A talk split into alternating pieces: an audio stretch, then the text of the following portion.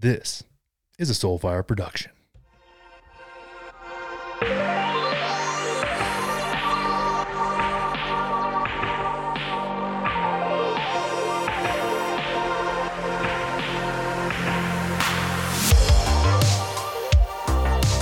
What is up, everybody? Welcome back to a brand new episode of Thought Criminals. Coming at you today with my buddy Sal DiStefano, co host of the Mind Pump podcast, one of the top strength and conditioning and fitness podcasts in the world, and has been for many years. These guys, the Mind Pump crew, were uh, very supportive of me as I got into my early days of podcasting. You could probably go find old episodes of of me being on their show talking about strength conditioning and psychedelics and all kinds of shit. Uh, we did microdose LSD, which we'll talk about on this show for our, my first episode there, and I think it went like three hours and forty minutes. so we were we were we were on one. But um, Sal has been a dear friend of mine for a long time. We get very adversarial on social media from time to time. He's more of a libertarian, and I'm got some libertarian leaning views, but we definitely love challenging each other and having these fun conversations. People do get concerned, which we address because we are pretty cold to each other in the comments on on social media. We uh we get uh, we get we get aggressive, but we do it out of love, and that's what matters, right? People get a little concerned, but it's okay. We're, we'll we'll address that for all of you that out there that have um, that have looked at our uh, our exchanges and thought that we hated each other, which is could not be further from the truth. But Sal is so much of a thought criminal that um he actually got kicked out of his own Instagram account. So I've been kind of sitting on this show hoping that he gets his Instagram back because promotion is key. And um, that looks like it's not going to happen. And I honestly don't even know if he wants it to happen. He's, yeah, it's, it's, um, you know, it's a shit show, guys. You know, it is. I mean, I thought that I was locked out of my Instagram the other day, but it turned out to just be a uh, two factor authentication error on my end. So, they could be coming for us. That's why it's really important to jump in the Patreon if you love this kind of content and these kind of conversations. One of the best things about the Patreon is that for politically homeless, I get to have these kind of conversations uh, with the Patreon crew. So we do a weekly episode, bonus episode in the Patreon, patreon.com slash politically homeless. From the audience, from the crew, they ask questions, they provide topics I go down the rabbit hole. Sometimes it gets heated, sometimes it gets, it's fun. And the more people that are in there, the more we can do, guys. I would really appreciate it if you would go join the Patreon. They also got this episode as soon as it came out, which was before Russia invaded Ukraine, which we actually talk about before it happens on this episode. So that was a weird time that pushed everything back a little bit, but I'm glad to be back here doing this. Um, yeah, so let us know what you think if you're into more of these conversations, I can do these more frequently, but this is, we're testing them out. We're feeling the waters out a little bit. I mean, I love podcasting, I love being behind the mic, and I love having these conversations. I've got a handful of these recorded, but we'll see. We'll see how it goes. We'll see where it goes. And I'm just stoked to be here. It's a good time. I love these conversations just for a little bit more context on what this conversation is actually about, we talk about markets, libertarianism, competition, innovation, healthcare, education, um, and testosterone for a little while. We get into that as well because both of us supplement our lives with testosterone. And it's something that, you know, I think that may be a, a thought criminal topic to dive into because there have been a lot of uh, misconceptions about what that can and will do to your body. But I think that's enough, guys. Are you ready? Ready to get into it? This is an ad free episode you have no ads to deal with. One, two, all the way through, baby. Two hours long. Me and Sal, let's get into it. I hope you have a great time. Oh, let me know if you love it. Leave, leave a review, leave a comment. Let me know on the Instagrams. And um, yeah, enjoy yourself.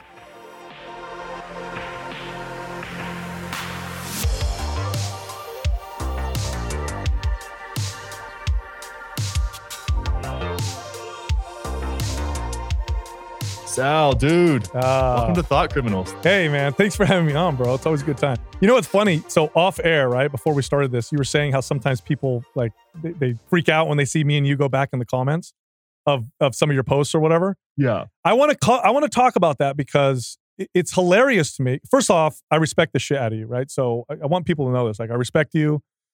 We don't always agree on our opinions on certain topics but the reason why I respect you, you're genuine. So uh, if somebody's genuine and authentic and they really want to do good, if we disagree, that's okay because we both have similar, you know, root drivers, and you're like that.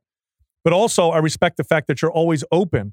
So me and you can go back and forth, And sometimes we don't agree at all. Sometimes you stay where you're at, I stay where I'm at. Sometimes we kind of move towards a different place, but sometimes we don't. And it doesn't matter. We're cool.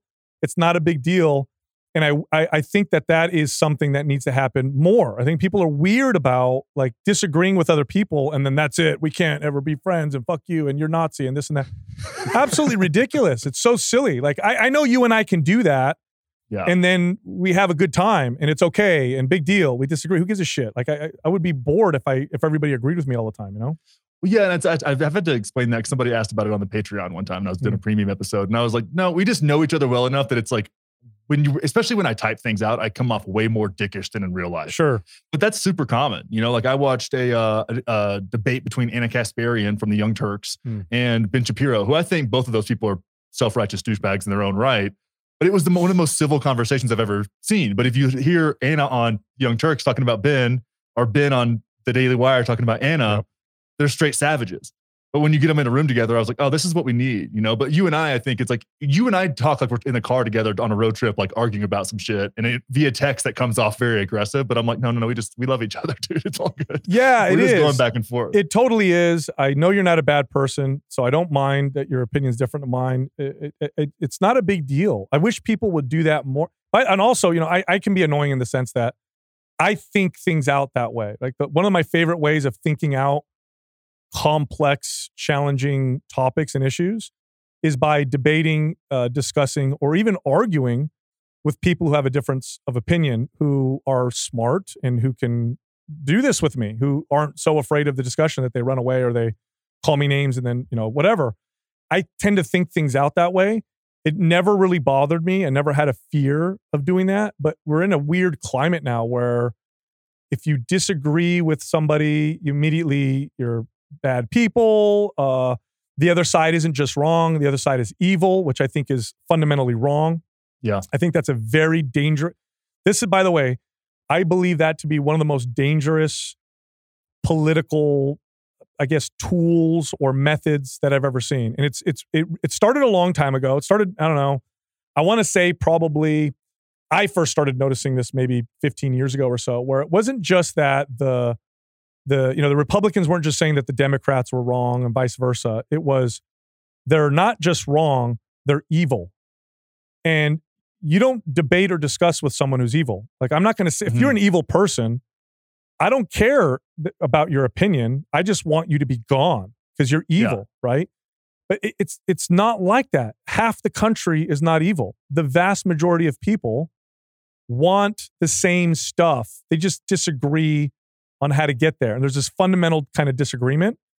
And if you think the other person is evil, what we're going to end up with is a uh, a free society that's going to collapse and crumble, because uh, there are some fundamental foundational things that we have to maintain.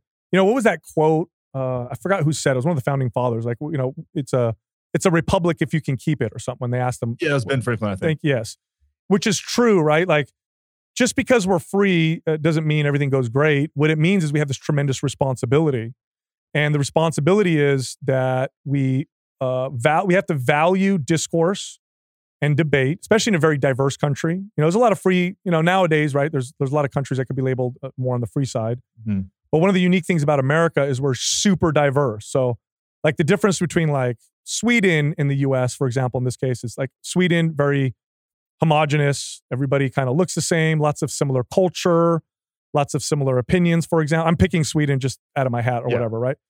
America is like lots of religions, lots of belief systems, lots of different, you know, uh, nationalities and races and cultures blending and mixing together. And so it's like, how do we all work together? Well, we have to agree on this one fundamental thing, which is like we can, we believe in our, our speech and we believe in discourse and we believe in our democracy. You have to have those three things because once we start to lose, and it's starting to, we're starting to lose faith in those three things. Once we lose that, then freedom becomes tyranny really fucking fast. It Yeah, becomes it's, it's, it happens faster than anything else. You know, like Xi Jinping said this about America, uh, about democracies in general. He was like, they're too divided and they're too slow moving. As I mean, he's like, that's a pro-authoritarian argument, which honestly, there's some truth to that in a lot mm-hmm. of ways, but that's also good, yes, right? Because fast-moving societies, it, it just it can be it can get real tyrannical real quick too. But it's that slip happens so fast, it's like nothing happens quickly, and then it seems like it goes to tyranny and you know zero sixty real quick. It does, and if you look at our country, for example, if you look at the two major parties uh, that you know kind of run things or whatever, the only the times that they agree and get along and say we need to do something, like, pay attention to those times. Some of the worst shit happens when that happens. Like, you know, when they tend to agree, war. It's almost like they always agree on war. You know, it's insane. I'm, I'm politically homeless because I can't support a pro-war party. It's just insane. I mean, that's a big one for me too, right? Like, uh, I mean, the most recent one that I can, and you know, every I, my opinion is most wars are built off of false, you know, uh, I guess pretenses and bullshit. Mm-hmm. It, most of them, right? There are some that are justified, and I'm not saying that you know I'm not a, a I'm not a utopian, right? I get that the, the reality. World War II is pretty justified. Yeah, and I get the reality of of uh, of the world, right? But like yeah. many of the ones that we've engaged in, you know, they were based on false uh, fears, and I mean, okay, here's an obvious. This one's easy, right? Iraq. Yeah, like, they had nothing to do with September 11th. Nothing. Zero. the Saudis had more to do with it than the Iraq did. Oh, y- y- way too logical, Connor. You're being way too logical now, right? There was we. Would gotten, but if I would have said that on a public in a public forum and 2002, I would have gotten booed off the stage. Booed completely, right? I remember um, only one politician that, well, major politician was opposing it and would get booed. Like, you're mm. not American. You don't support. Now, why? We were all scared. We had this crazy thing that happened, which, you know, what government does very well, or anybody in power, it doesn't have to be government, it could be any kind of, you know, powerful figure. Whenever an emergency happens, what a wonderful time to take advantage of people. yeah. And we had, because they're easy to manipulate, right? When they're scared. September 11th happened. Very scary. I, I remember I was I just got back from my this was my first marriage, back from my honeymoon. We you know went woke up in the morning. Holy shit! Everybody's talking about what's going on. I watched the the second tower collapse. Immediately, you want retribution. You want to fight back. Who's it? You know, and so you have this fear. Oh my God, is this going to happen again? And okay, Afghanistan. You could make you could make a case for invading Afghanistan. I don't think you could have made a case for occupying it forever. I think that's hindsight now is very clear. Yeah. But Iraq?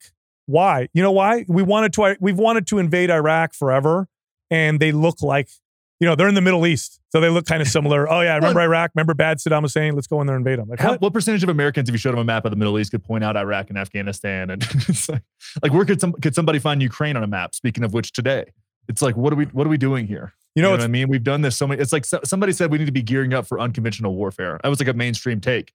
I think it was on MSNBC, which is employees, yeah. a bunch of CIA operatives, and who else. But um, I said that, and I was like, when have we ever been good at unconventional warfare? Yeah.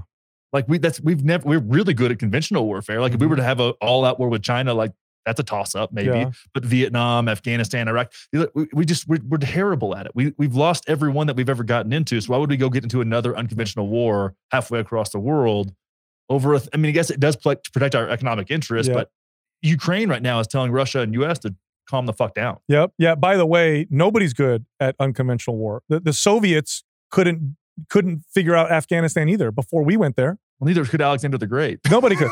yeah, it's not a thing that happens. No, and now why is it? You know, people mistake in war and they say, like, for example, you talk about um, Americans being the most armed uh, society in the world, right? So we have the Second Amendment. Lots of Americans have guns, and then people make the argument, you know, the pro Second Amendment side. Oh, it's uh, the Second Amendment exists to oppose tyranny. Okay. And then you have the pro anti, excuse me, the anti Second Amendment side, which is like, stupid. The US government's got jets and machine guns and bombs. What are your AR 15s going to do? Well, okay. What are they going to do? Blow everything up? Like wipe out the whole country? yeah. You know how hard it is, obviously, how hard it is to win that kind of a war when you don't know who the clear enemy is. And the more you kill, the stronger you make their will and the determination to fight you because that's the whole point is to fight tyranny. Like it's an unwinnable pain in the ass. Um so it's they're not winnable to begin with. But yeah you bring up the ukraine. You know it's funny. So i was talking with the guys and this was not that long ago. I forgot what i saw. Oh i watched uh, there was on cnn there was a clip with a doctor talking about what how big of a waste of time cloth masks were Mm-hmm. Right. This was recent. Oh my God. It's a, yeah, the, scene, the CNN contributor, the uh, forget her name, but yeah, I know exactly what you're talking about. Yeah. So she said that. Um, then there was some other stuff that came out.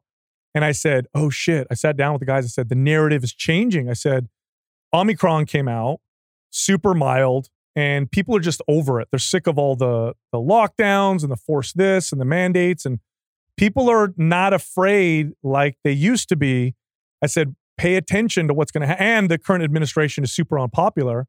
I said, watch what happens. They have to figure out another way to get us to be afraid before the midterms. And I literally, I swear to God, I said this.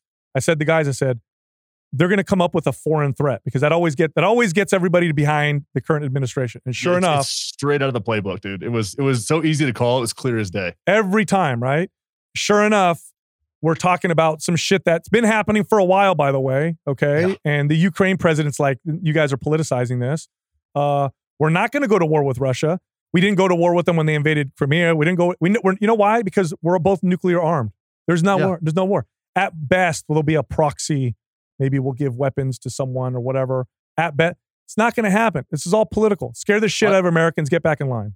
I like how they're I like how they're calling uh weapon sales lethal aid. Yeah. it's, it's, it's only aid. It's just lethal aid.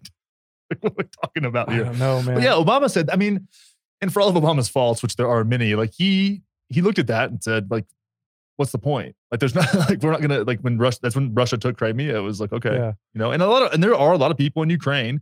In the same way, there's a lot of people in Afghanistan that were on the side of the Taliban. There's a lot of people in Ukraine that want to be part of Mother Russia. You Yeah. know, very like Russian nationalist Ukrainians. And Yep. that's Well, we don't know what it's like over. Like the USSR was a very powerful and and in some ways popular organization. Yeah, and, in and, and- some ways, it was incredibly tyrannical, and, and Ukraine bore the brunt of much of that. too. oh boy, they starved them out. That was, I mean, you look at the starvation that happened in Ukraine when 10 million people or something Oh, like was, they, were, they were cannibal. They were they were practicing cannibalism. It's really terrible if you read about it. But I mean, okay, let's look at the pure the picture, the, the whole truth here. And I can be very critical of of our, uh, you know, I, I'm not a, I'm patriotic by the way, in the sense that um, I'm not America at all costs. I'm the founding principles, the supposed or the founding principles of this country, which we have never exerted perfectly, but they do exist. That's what I'm always Yeah. supportive of. I think it's and- important to, to say that to that caveat of like from day one, there were issues upholding the principles, right? Like, Oh, yeah. a lot going on. I mean, from Oh. slavery on, right? Oh, There's, let's there's be a lot of things, issues Ye- there. Yeah. Yes, but it was those concepts, those concepts that allow us to move fast and grow and fight within ourselves and you know and do that. So it's these beautiful concepts that exist that are have been now intertwined with uh, I guess you know America, right? The founding of America, and that's what I support. Not the not the America at all costs, but rather those founding principles. So I'm going to be very critical now of of something that we're we're doing. Right, we're we're painting Russia and, and Putin as this aggressor in this particular situation. By the way, I'm not defending Putin. I think he's a tyrant in many different ways. But let's let's be honest. We have we have treaties. We have NATO treaties surrounding Russia. This is a big deal. Like Yeah, and we and we also said we weren't going to do that. we said we weren't going to do that. We did, and part of that treaty is if any of those NATO countries gets invaded, everybody jumps in. So you got Russia, which you know fell from grace, right? One of the world's you know superpowers gone, still nuclear armed, still wants some respect, and we're surrounding them with NATO countries, isolating them, like you know. So it's not like he's just being crazy. I think part of it is like, oh, Ukraine's on our border. Like, we don't want them to go to NATO too. And now what are we going to do? Like, we're completely surrounded. I mean, I get that, right? I, I kind of get that. But, but yeah, no, this is being used right now to, to, to get the, the sheep back in order. I, I I'm sorry if Yeah. I'm offending anybody, but it's, it's what's happening. They, they got to drum up more fear because, especially a foreign threat, always gets everybody behind the current administration. And they're very I- I- unpopular right now. I think it works less and less every time. And I, I watched. Have you seen that show, The Americans? Mm-mm. Underrated show, incredible Really? show, Okay. dude. It's inc- so it's about um, it's it's it's definitely like Hollywood eyes. This is way, during the Cold War, right? It's it's in the late '80s, early '90s. Okay. Um, Russian illegals living in the United States. Come Oh. over as like young people, live as Americans. They take over identities of dead kids, kids that have died early, and just like they get they have insiders to get the. But it's crazy. But one thing that they said, and they one thing that, that that show does incredibly well, and I just I've talked about it on every episode of Thought Criminals I've done so far. But I just finished it up, and I'd watched the first two seasons when it first came out, and then just recently went back and watched them all with Kelly.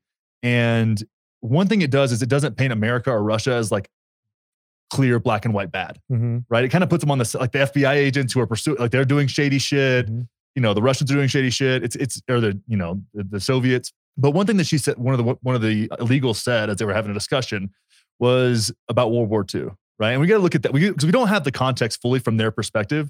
We lost what was it, a hundred thousand, a couple hundred thousand people Yeah. at most. Oh, the Soviets lost more than anybody. 27 million. Yeah, more than anybody. 27 Yeah. million people. Can you imagine? And like the the the, Soviets, that, that's not a, t- a huge population. And of course, hundreds of thousands is terrible too. But you got to think that's mostly men, Oh yeah. mostly young men, that completely decimated. Yep. uh, enti- like generations of people. Like that. That sets a framework for a much different reality than what we experience. And I even say this, like, and I've gone as far as this, like, I think the United States helped Russia and Europe win World War II, but the United States didn't. We always come out as like we're, we won, like we're the winners. We were on the winning side, but we were like a, a supporting role in that whole situation. And it looks like even like Stalingrad was a much bigger turning point than the beaches of Normandy, right? Like there's different the situations. We don't Soviets- ever look at it from that perspective. The Soviets beat the Nazis. yes, you know, the Soviets and the So- and the Russian winter is what beat is what beat the Nazis. We get the we get a lot of the attention because we dropped two nukes on uh you know on On on, Japan. Japan. on Japan, which Yeah. solidified our our power, right? Like we've got these weapons. We're Two unnecessary nukes at that. Really Yeah. just- you know that's a, that's a tough argument. You know, I had a discussion with uh, a friend of mine who's a who's a bit of a historian in war, and and I you know I'm so anti-war, right? That it's really hard for me to justify anytime you kill so many people, use these terrible weapons. I'm very very anti-war, but I you know I've I'm also I always try to be pragmatic as well. And so he, he explained to me, is he said, you know. We would do these incendiary raids over Japanese cities where we would drop these fire bombs, and, and it would just set the whole place on fire. and you would kill so many so many people and the japanese had so much resolve they didn't give a they didn't they were not going to give up. He said they were they would uh, like kamikaze us they in the in the uh, in the pacific they would you know attach bombs to the end of sticks and run them into people and blow up. And he's like the thought was we need to use overwhelming force to end this war. Otherwise they're going to fight to the to the very end and so that was the strategy so i kind of get that of course on the flip side um, we dropped. I mean, and this was all World War II. This is the era before smart bombs and whatever, right? We everybody was dropping bombs on on just cities, so lots Yeah. of it civilians changed died. it because there was a time where we were committed to not doing that, Yeah, not bombing civilians, and then that World War II changed all of that because that warfare changed. totally. But you know, we dropped two nukes. We we got that technology. Of course, the Soviets got it afterwards. Now, here's the other side of that, right? Let's let's pretend for a second that nuclear weapons were never created or invented. Okay, we probably would have ended up in a massive, massive war with the Soviets at some point. It was the nukes that the fear of of of mutual destruction that prevented us from going to war. Yeah. So ah, it's one of those weird double-edged swords, I guess. Yeah, but it's it's hard to say that that many people needed to die, and then generations too. From, Yeah, I know. From all it's like that just to make a point or to, to flex on another. It's just it's weird. I don't know. I feel like the the the, the missile test did a pretty adequate job of un- helping people understand what those things Yeah, are capable of. Dude, well, it's, it's strange and how close it was to happening numerous times. dude, Like if, if JFK would have done what the intelligence community wanted him to done, there were already nukes in Cuba. Like the Cuban, they were, they were already there, and they thought that the intelligence was bad. You know, and there was another example of a of a, a nuclear submarine that was carrying nuclear weapons that uh, got a bad signal and almost launched those into the United States. It it's was like there's so many little things that just like one person's decision making and apprehension saved us from a nuclear war. totally and we we look at times now and not, not to trivialize uh you know the challenges we have now but boy did we forget like how quickly we forget how close we were to total annihilation during the cold war it was very very close now you know what stopped a lot of that was well first of all the threat of of mutual destruction and ronald reagan and, and gorbachev talking talking to each other you know like like come on have we not learned anything you know, it's funny about today because we are, uh, I guess, ideologically completely opposed to communism, right? So capitalism, communism, they tend to be put on the other on two sides of the of the spectrum. But you know, the threat from China is nothing compared to the threat from the Soviets. Not because China's weak; they have nukes too. They have a big military, huge population, but rather because we trade so much with China. Mm-hmm. Like the one of the number one historically, this is a fact. One of the number one promoters of peace in all of history is whether or not two nations trade. Like when we Yeah. trade, it's like okay, we want things to work out, and I think that's the position that we need to take because what you have is you have ideal, you know, we have ideologies. There's a moral argument, there's an ideological argument, and then you have to mix pragmatism in there. Because if you go too ideological, too moral, then you throw pragmatism out the window and you get uh, bad results. You end up, you know, what is it? Cut your nose off to spite your face or whatever. Yeah. You end up with worse situation. So, okay, ideologically and morally, communism bad. Telling you know, you know, they can't speak. If they speak out, they get thrown in jail. They probably have their own concentration camps. They're oppressing certain ethnic groups in China. For all intents and purposes, Americans would be just blown away by how tyrannical it is over there versus over here. Although it's uh, less controlled than the people were in the Soviets, still, you know, for us. And then for them, they could think the same same way. You know, Americans they just they don't want to work together. Or they're not all united under this whatever. And we can do that ideological moral argument type of thing. And so if we want to be super ideological and moral, we could say, you know what? Fuck the communists. Never trade with them. Don't do business with them until they're like us or until they get rid of these, you know, these laws against speech or until they do whatever. Like we could do that. And I could see the ideological moral consistency of that, right? Pragmatic and, and, and a good idea? No. You just took us five steps closer to war. Like the best Well, thing we could do is a great trade with them. of there's a great example of that in Cuba. Mm. Like what happened with Cuba was exactly that on a small scale, like kind of because Cuba's such a small country. But um, the United States was exploiting the fuck out of Cuba. Like they were taking a ton of wealth out of Cuba, and Castro was like, "We're nationalizing a handful of these industries, right? Sugar industry, oil and gas." And that pissed off the Americans, of course, right? Mhm. And they said, "Okay, well, we're not going to trade with you anymore, right? Because now you're leaning, you're getting too close to. Well, what, all that did was push them toward the to the Soviets. Yep.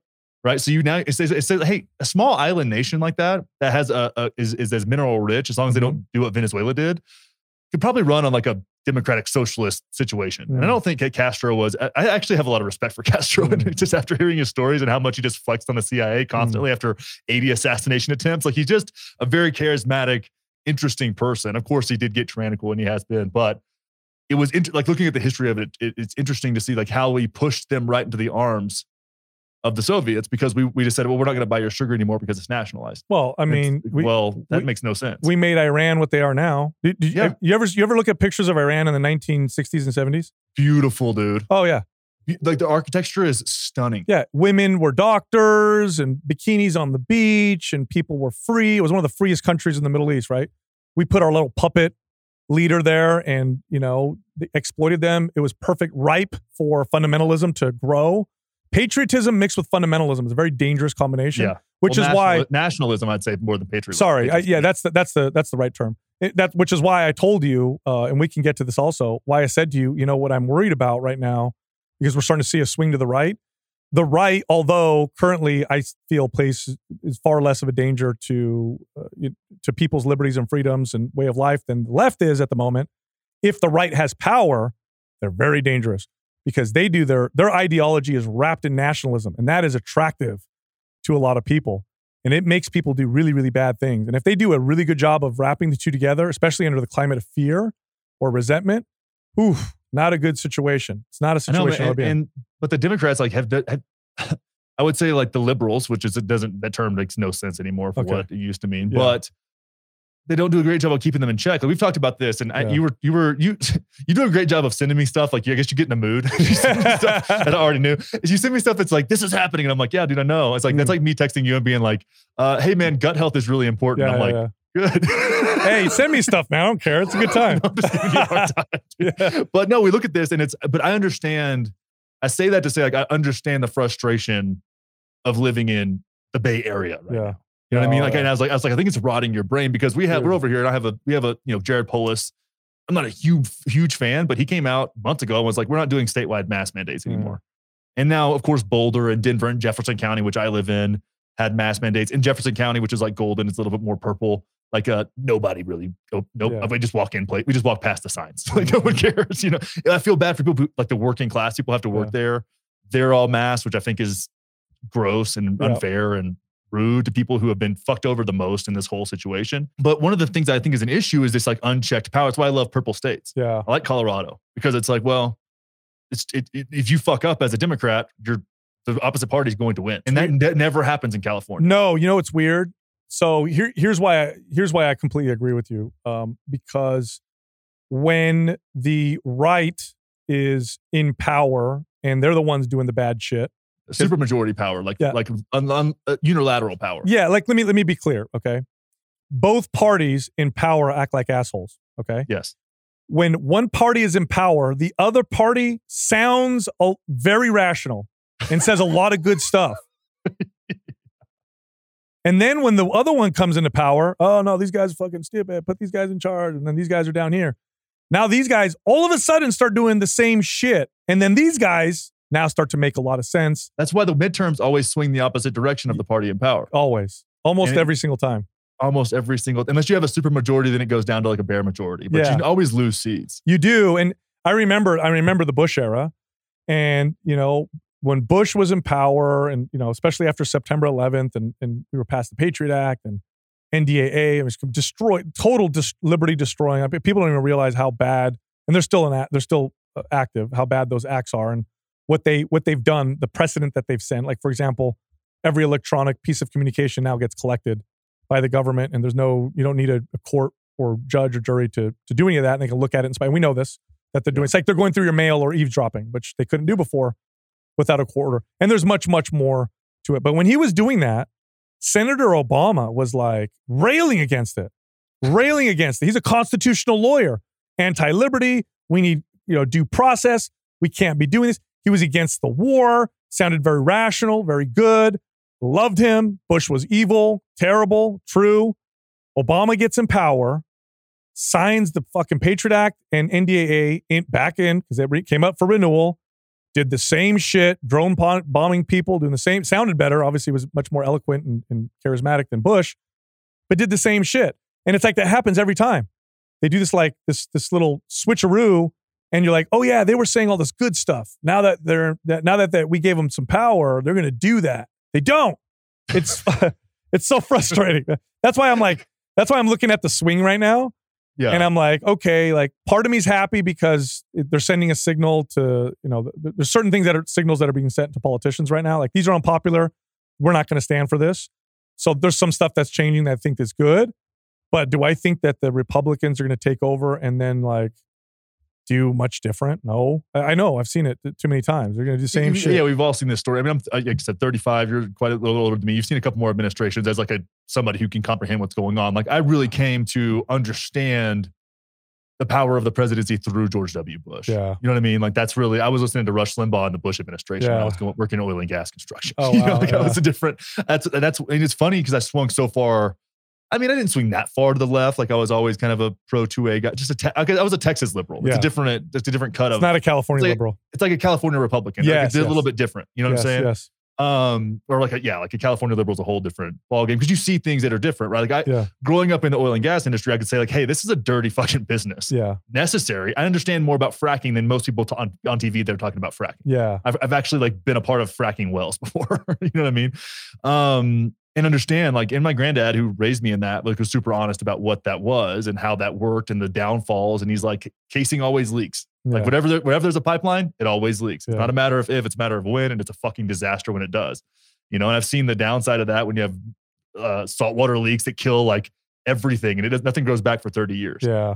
It's great, like oil grade saltwater is great. So yeah, I mean, I, I see that stuff, and I think about those things differently because I. But I'm so grateful I grew up in that world, and then still consider myself on the left Yeah. which is frustrating. But the reason is I still remember, I remember I grew up with the Republicans being anti gay marriage Yeah. and like so anti freedom in so many ways. Yeah.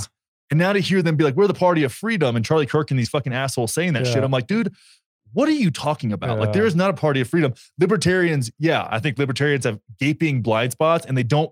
They don't play with others well. That's one thing that frustrates me about libertarians. Oh, they don't That's they're- they're, they're lunatics. The that like- party is so crazy, and the problem with libertarians is that they're they they sometimes they throw pragmatism out the window because it's all about uh, liberty, and so you get to the point. If you do that, if you take that to its logical conclusion, you become an anarcho-capitalist. Then you Yeah. believe no government at all. Which, let's be honest, if there were no government at all, that's that's tyranny because now you have the strongest guy it's with the biggest guns. It's Afghanistan. Yes, yes, it is. Yeah. that would be terrifying. I mean, that, what's the guy's name? Uh, Mark something. I forget the guy's name. He's been on Rogan before. Oh, yeah, I know you're talking about. I can't think of his But name. But it's like it seems like it's a it's performance art. yeah, That's what it seems like. It's like this. I'm just going to say outlandish things that kind of make sense and can resonate with like a certain fringe community hmm that are fun. But it's like it's not. I just can't take these people serious. No, you need to. That's where the pragma, the pragmatic aspect comes in. Like uh, Milton Friedman is a uh, one of my heroes, right? Him, Thomas Sowell is another hero of mine. I love the way that they presented things. They're very pragmatic. They're, you could say they definitely are closer to libertarian than maybe your typical Republican, um, definitely. But they're not like way extreme. They understand that there's certain things that are done better in particular ways. We have to look at the actual consequences, not just the feelings behind certain things. Like, for example, I'm, I'm going to touch a third rail, but I know a lot of uh, there are there's a huge segment of the conservative uh, you know side of politics or even Republicans that are very anti-abortion. Now I, I, get where they come from because they they believe you're killing a baby. They think there's a soul right away. If you believe that, that's a very consistent logic to say you're killing a baby. I get that. Okay, I totally get that. So I'm not going to argue that side to a Republican. But here's the part that, or to someone that supports that. Here's the part that we don't we that they don't consider. You got to look at the pragmatic, like what are the actual effects of banning something like this? You're going to create a massive black market in abortion, and the side effects of which are going to be worse than the effects that we are that we currently have with legalized medical abortion. Right. So it's like mm-hmm. the war on drugs. Exactly. With the war on drugs, uh, I don't. I mean, I could very easily, right? Ideologically, morally, you can argue heroin is bad for you, cocaine's not good, and hundred percent. Like, I'm not going to argue that. Uh, I get that. That for the most part, or for for a large part, it could cause serious problems. Whatever. Okay, I get that. But banning them outright, all it did was create this tremendous black market with far worse results. So the feelings of the policy are good, or behind it. No, we got to do this thing because it's the right thing to do. Pass this law Nobody pays attention attention to the consequences.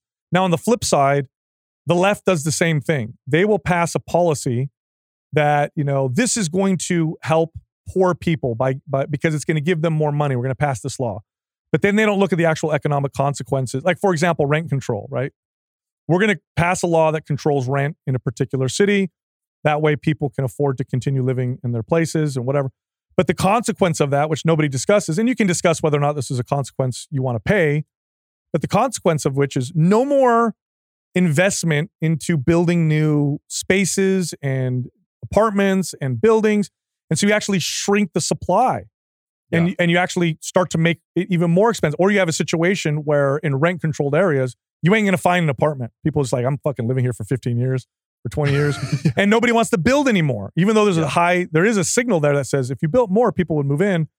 You can't because you can't afford it doesn't make it doesn't cost or, or the cost of the rent doesn't support the investment and so nobody builds.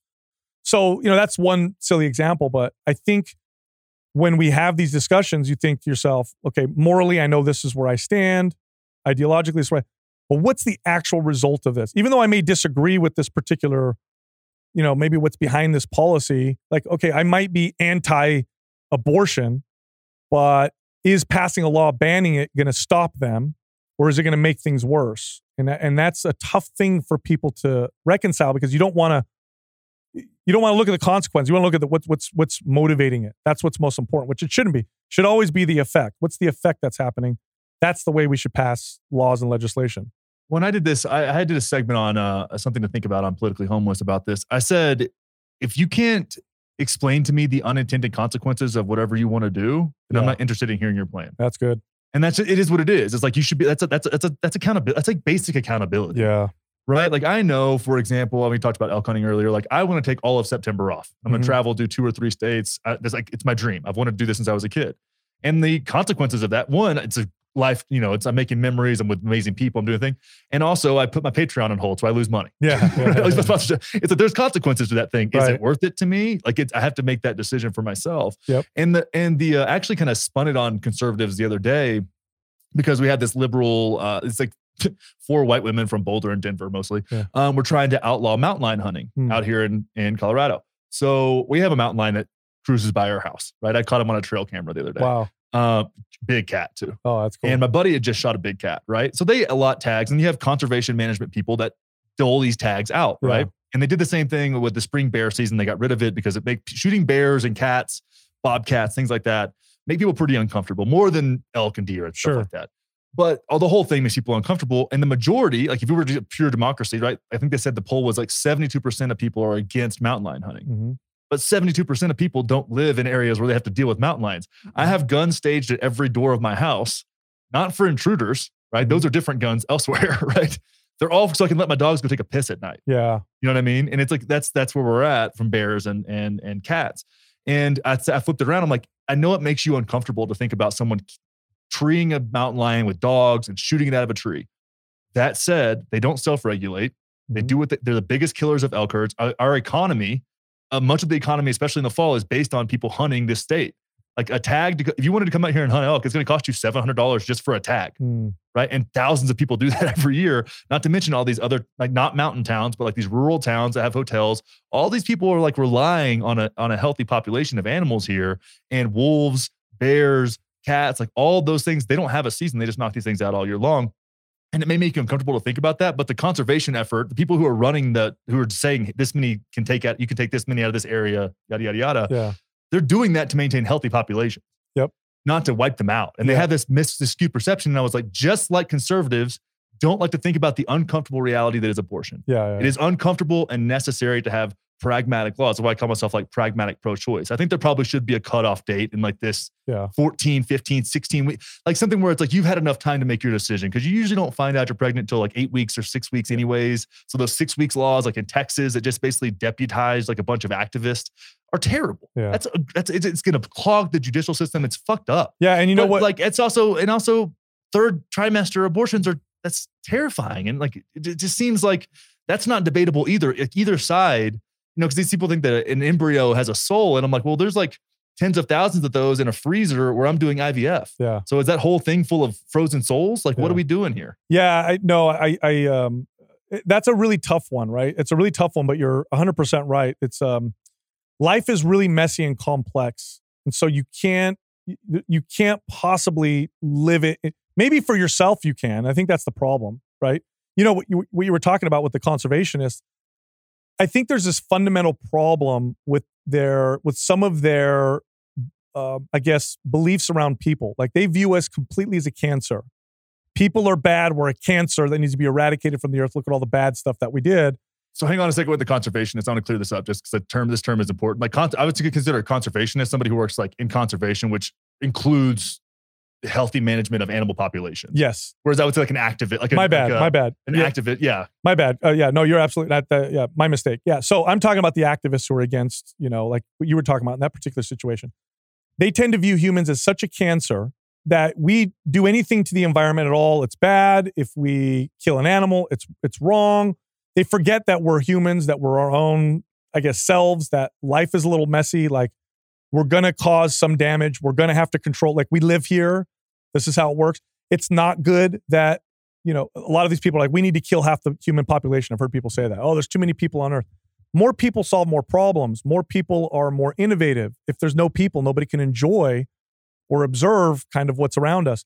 But it's not it's not clear black or white. It's very very complex and messy. And you know the conversation about unintended consequences, you know, kind of goes right to that. One of my favorite exercises is to look at laws or positions that seem so obvious that nobody looks at the unintended consequences, but then looking at the unintended consequences and then realizing, holy shit, that's not really a good, necessarily a good thing to do. Like I'll give you an Calif- example. affirmative action in California is one of those. Oh, well, that's I want that. Let's get there, but I'll give you one that like I'll get I'll give you one right now that people are going to be like, huh? Right? So like children working in factories. Okay. Oh, everybody. I think everybody watching this is probably in a society wealthy enough to think to themselves that "Oh, that's fucking terrible. We don't want a ten year old or a nine year old working ten hours a day in a hot factory or whatever. So let's imagine then that you're you're you know a leader of a of a wealthy nation. Let's say you're the U.S. You go to this third world country, you see these factories, and you say, you know what, this is wrong. These nine year olds should not be working in this factory. So you tell the president of said country, you say, look, here's the deal: shut these down, or we're going to invade you. Okay, we're gonna we're gonna we're gonna make sure that you get dethroned because this is wrong. And so they say, okay, fine, you guys, we'll, we'll shut these factories down, and then we leave it alone not realizing that those nine and 10 year olds now are prostituting, homeless, starving, right? So is it good that children work in factories? No. But why? And what happens if we just go and shut them down without considering the unintended consequences? For example, with abortion, uh, first off, why don't we make birth control over the counter? Makes no sense Yeah. why you got to see it. Make it super accessible. Okay, that'll solve some of it. But there's still- I, I, I go that far as say like I think pregnancy tests are so cheap. Just you should be able to just go grab one, like whatever. You know what I mean? It's like they're so cheap to make. Like we we spent so much money on COVID stuff. It's like, dude, if you have a, I mean, I'm sure there's places, but it's like you should be able to go to CVS and be like, hey, Yeah. I, I don't have any money, but I need a pregnancy test. Yes, like those so- are the people who need it. Yeah, I mean? so pre- uh, uh, bir- I agree with you. Birth control, Plan B. By the way, major- uh, like a lot of these happen to poor, uh, you know, kind of under, uh, underprivileged people. They're in bad situations or whatever. Um, sometimes, oftentimes, they're multiple, so it's not just one, but they have two or three. Yeah. Um, and so, okay, birth control over the counter, Plan B over the counter, or or behind. What, what should I say? Behind the counter with the with the pharmacist, but no doctor required. You go up. Hey, I'd like the Plan B. No problem.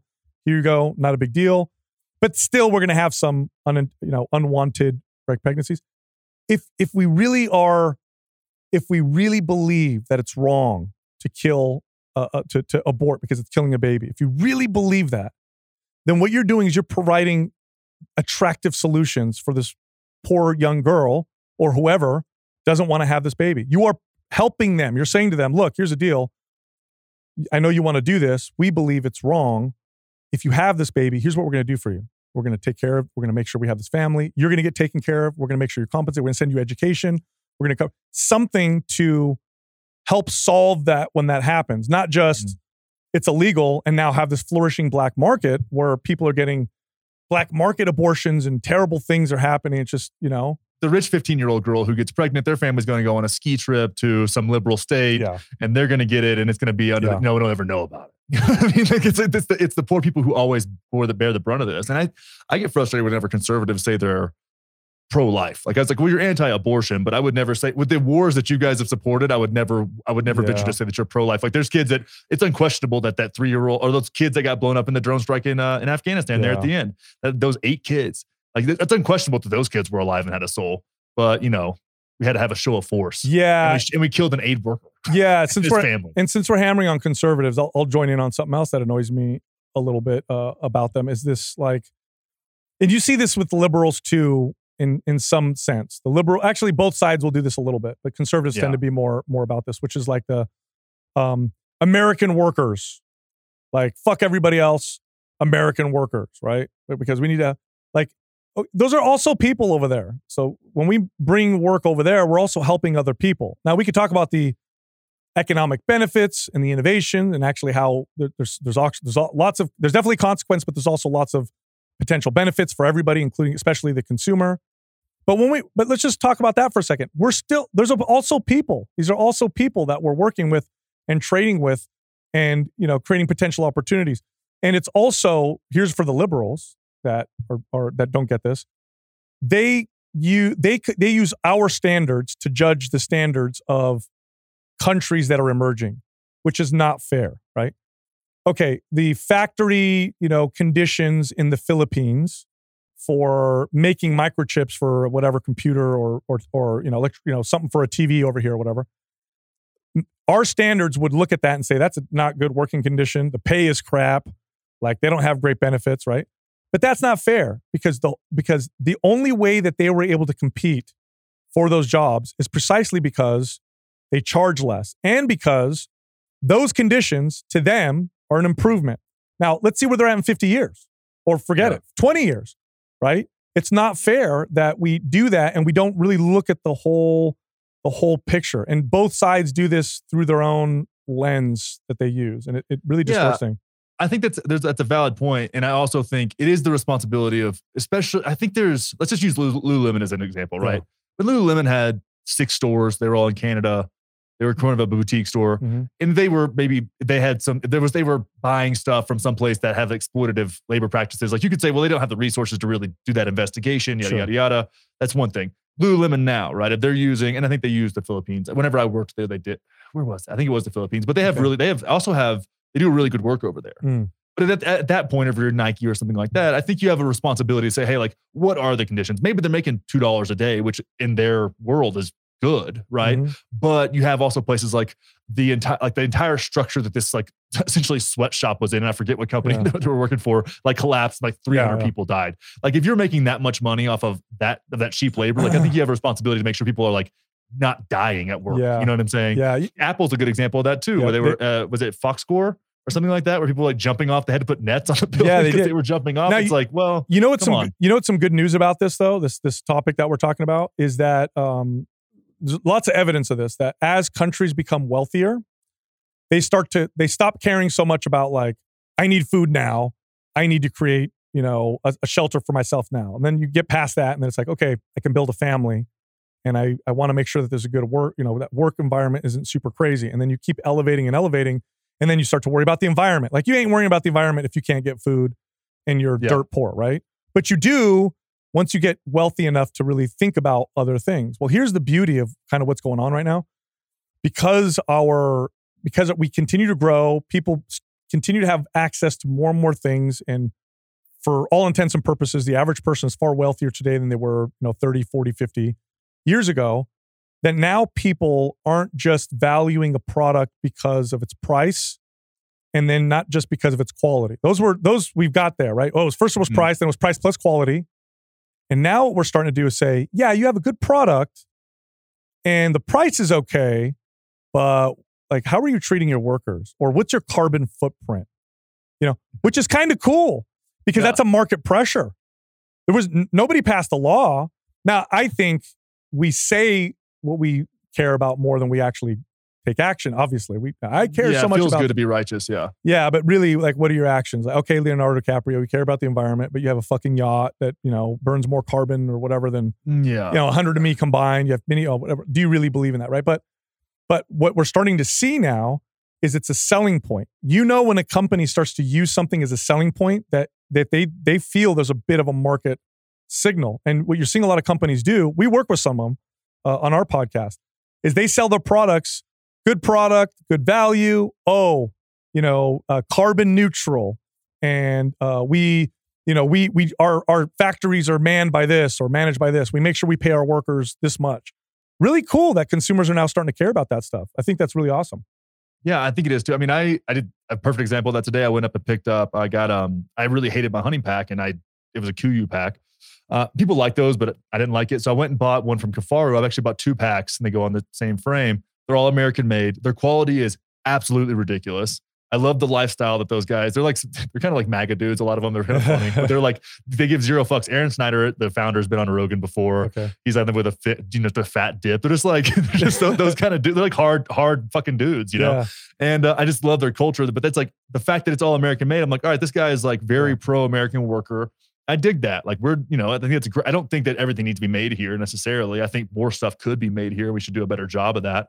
Um, yeah, but you're doing well enough. The point is, you're doing well Yeah. enough to where you care. Like uh, yeah, you, you can well, show I that. I spent thirteen hundred dollars on backpacks, bro. Yes. right. Now imagine if you were fucking broke, dude, and you're trying to support your family. I don't give a shit where this is made. I need a Look, You're getting a Dora the Explorer backpack at uh, that was made in Cambodia at the dollar store. And Yes. that's you know, and there's nothing, there's no shame in that either. Like that's you're just doing what you have to do, or Walmart or wherever. yes. Um, and that's it is what it is. And you're also not hunting for a month out of the year and stuff like that. So you have that. It's like it's a privilege to be able to give a fuck about that kind of thing. It is, and it's awesome. And what it points to, and I don't think this is the answer to everything, but what it points to is if we want to solve the problems of the world um, and have people care about things other than just themselves, one of the one component, I don't think this is everything, but one component of it is that people people's wealth grows, that they get to the point where they can care about things now because they're not worried about just their shelter, their food, themselves. But now they're looking at, you know, you know, eh, if you're if you're not doing so well, you just need a car. It- when you're doing really well, you're like, I want a car, but you know what? I want a car that, you know, aligns with my values. You know what I'm saying? Yeah. Because I, it- it's okay. I got the money. So it's really cool. It's really cool to see that because we seem to be moving in that direction. Like uh, I know, um, you know, like pollution and you know, uh, burning fossil flu- fuels and and causing you know potential damage to the environment. That's a big issue. But what you'll see is with these uh, wealthy nations is their per capita carbon footprint and pollution creation, whatever, starts to do this as they become wealthier and wealthier. So as a country uh, develops, it's like dirty as fuck per person. Yeah. But then as it gets more and more wealthy, it speeds up and then it kind of crests and then it kind of comes down, which is really it's kind of cool. That's a good thing. I think we're we're and we're seeing that, especially in the U.S. right now. If you look at like our I think we're down 15% with the Yeah. higher population, which is a big Yeah. deal. And that's a lot of that has to do with cars. But then again, who's driving the gas guzzling, polluting cars? It's the working class people who can't afford a new car. right? Yes. And I, I, would, I want to get into this with markets because I know, you know, you and I have gotten into about like just markets Yeah. being able to sort it out.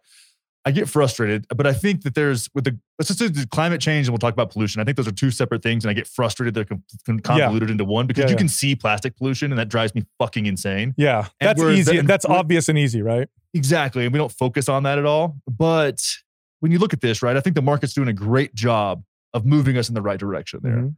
I don't think the government needs to get that involved. Elon Musk did the same thing. Tesla did a big part in that, right? Yep. By creating luxury cars that are in between thirty-five and one hundred fifty thousand dollars, so they're they're at- obtainable. Mhm. You know, not that getting batteries is exactly a clean business, but it is what it is. Um, but it's pushing things where now my buddy just bought a uh, a full size pickup truck, a Chevy Trail Boss four door, four wheel drive, with a 3.0 liter Duramax diesel in it, Oh, yeah, and go. it'll get 40 miles to the gallon. oh wow. It's crazy. And I'm about to, I'm now, I'm gonna, I, now I want one, right? Now I want the GMC version of a diesel truck that'll get 40 miles to the gallon. That's That's, huge. And I think in our lifetime, we'll be seeing these cars. Now they're more expensive to maintain, but once they become more popular, those because it's a twin turbo engine, same thing. The Toyota, the new Toyota full size truck, and I drive. I have to have a truck. I have to have Right. a four wheel drive truck. I have a 4Runner right now, 16 miles to the gallon. It drives me crazy. Right. It also has a small gas tank, so I get like 300 miles. Whereas the new Tundras that just came out, twin turbo V6s with a hybrid with batteries. So it's a hybrid. You get 700 miles out of a tank and you're getting about 25 miles to the gallon. that's That's great. great for a full size truck, Yeah. you know, with lower maintenance costs of a diesel. But that's the market, right? The market's Mm-hmm. doing some great things there. Whereas I think when it comes to pollution, right, I get really frustrated with this part of the market because we then we export our shit a lot. Like American companies, a lot of stuff at times the stuff's not made in America, but it's American companies. We'll just use Pantene Pro V, for example. sure. Well, they say like India doesn't have a lot of. Uh, they want to see, get some cleaning products to India, but people in India didn't have the same. Didn't have enough money to buy a big bottle of shampoo like we do. So they started putting them in basically like ketchup packets. Yeah. Right? So you have like you can go spend like five cents to get a ketchup packet of shampoo or like a the body wash soap shampoo mix, you know, and then all just ends up in the ocean because they don't have the gas infra- or the uh, trash infrastructure to get rid of their stuff. They used Yeah. to just like have they didn't have a lot of trash because they were just buying food at the market for the day or a couple days. There's not a lot of trash associated with that, so they don't have the infrastructure for Mhm. that. But these American companies are now. In my my view, the market is exploiting these people and it's ending up in the ocean. That's when people say, "Well, America's not the biggest polluter," and it's like, "Well, but American companies are." Like Coca Cola pollutes more than anybody else. Mm. You know, and these like single use plastic bottles, I think this is a role of government where they could change market incentives. Liquid Death does this. Great company. Yeah. They don't make shit in plastic bottles. It's all in cans. Yeah. Anything smaller than a liter can be in a fucking can. yeah, I- you know what? That's a very complex issue because the question I would ask is what would happen? You're talking about India, and m- many of these countries have, are, are emerging that you're kind of In referring emerging countries, India is just one example. I just Yes. pulled that out of to. Yeah, yeah, yeah. said. So, Yeah. so emerging economies meaning they just they're coming out of third world and they're developing, right? So, kind of where we were, uh, you know, at the at the turn of the uh, of the industrial revolution type of deal, right? All right, what's going on? What's the the question is what would happen if American companies didn't sell products to those people? That's the question that we need to ask in order to see what the consequences would be of okay, we have le- will we actually produce less pollution? Maybe we will, but will there be less pollution and most more less garbage? Because somebody will try to supply that. Hmm. Will that prevent them from advancing faster? Because American companies are really well poised to deliver a product with a thin margin line and still profit. Whereas now they're having to get that product from local producers. Eventually they can get to that point, but through that process, does that mean that less wealth is created? And, and it, maybe it's 5% less wealth over the next 10 years, and people think that's not a big deal. 5% is millions of people dying, right? Yeah. So it, it wouldn't be the wealthy, like middle and up. Like right now, if we drop the economy 10%, like rich people would be like, oh, that kind of sucks. My portfolio, you know, dropped or whatever. but poor people would be fucked. They'd be Yeah. really fucked. Like people on the edge are done, right? So Mhm. That's the question. So I think when we look at the, because here's the deal, we're, and when I say the market, I'd like to change that to people. Yeah. People working together is messy, is not perfect, and we're solving complex problems the best that we can. And then as we solve a problem, we realize that our solution, there's a better solution. Yeah. Let's use this one. So it's like we're working together and it's really hard. It's like really fucking hard. Like this problem with uh the cli- and I agree with you on on pollution. I think that's uh I think that's a no brainer. In fact, it's one of the areas where government intervention has shown remarkable um, results. Like, Hmm. You know, like the, the Hudson River, you couldn't swim in there in the in the you know in the seventies. Yeah, I mean, there was times when DuPont was poisoning people's water, like Yeah. they and they knew they were doing it. The, when they were doing making nonstick pans, I mean, they were killing people's cattle. They were. It was lots of people. I mean, I don't know how they're still a company. yeah, like le- like unleaded gasoline was a result of uh, of, of government intervention, Exactly. right? Like, Yeah. so I, I see that I see lots of value there. The climate is more complicated because we're in this weird. I, I, definitely we're impacting the climate or what we do on Earth. Uh, you know, the, the greenhouse gases like that. I think that's we don't we don't know how much it's impacting. I think that Yeah. people say they know they're full of shit. That's, those those models are really really hard, especially the further you go out. Yeah, Randall Carlson did a good job of explaining that on Joe Rogan because he doesn't. He's not a climate guy, but he and he believes that we're like influencing it. Yeah. But he, he goes back fifty thousand years and shows the change in climate from different things. I mean, climate does just change on its own. We could not exist. It it's would change. it's hard to it's hard to know exactly, but we know we're doing something, right? We know we're doing something, and we probably have a, a, a better answer. But the problem is that our the, the the human population, and forget us rich people over here in America, because maybe Yeah. we okay, most of the world or much of the world isn't in our situation. We are so reliant on energy, uh, natural gas, oil, petroleum, you know, carbon based, you know, energy. It's inexpensive. It's energy dense. We've been using it for a long time. There's lots of innovation surrounding it. It's, creates a fuck ton of jobs. it's easy to transport. Like nothing, by the way. There's there's only one thing that competes with uh with carbon based energy sources. It's and it's not solar. It's not none of that shit actually works really well. We don't have the technology yet. That's just a fact. I'm not. You Yeah. know, I would love it if it was, but it's just a fact. Um, and there's lots of infrastructure built around you know oil and that stuff's already there. So that's part of the reason why it's so inexpensive.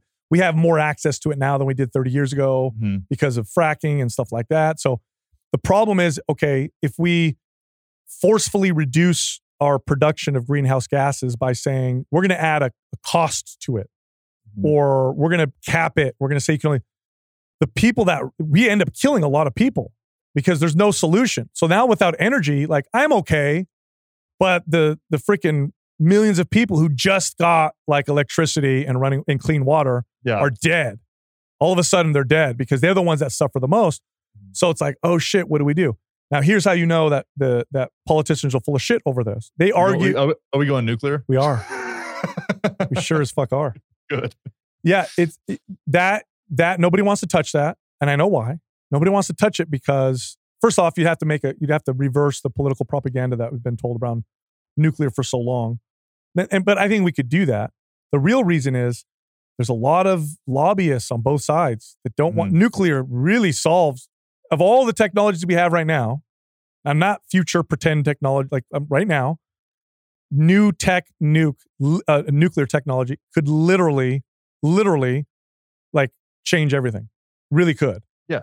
But nobody wants to talk about that. Nobody wants to do that. I, I was driving through Utah because we talked about that one day, and I ended up going. To, I was went to Moab, and I was this would be a great place for a nuclear plant because it's out in the middle of fucking nowhere. Yeah. It's it's gorgeous out there. Don't get me wrong, but I'm like, well, you could build it. You could like it. Kind of. I mean, it's not, you don't want to think about it that way. What was the one in Russia that that uh, blew Chernobyl? Up? Uh, Chernobyl. Yeah, like that had a, a, a town kind of built to service yeah.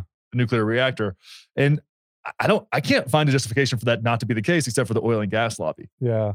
You know, and that to They don't want it. So on the right, they don't want that. Yeah. They don't want that. On the left, there's a green lobby that is very, very powerful now. They've gotten lots of subsidies, lots of, uh, of they have a lot of political power. They don't want it either because solar can't compete. I'm sorry, the tech doesn't exist. You can't transfer store the energy well. The sun doesn't always shine. Look at Germany.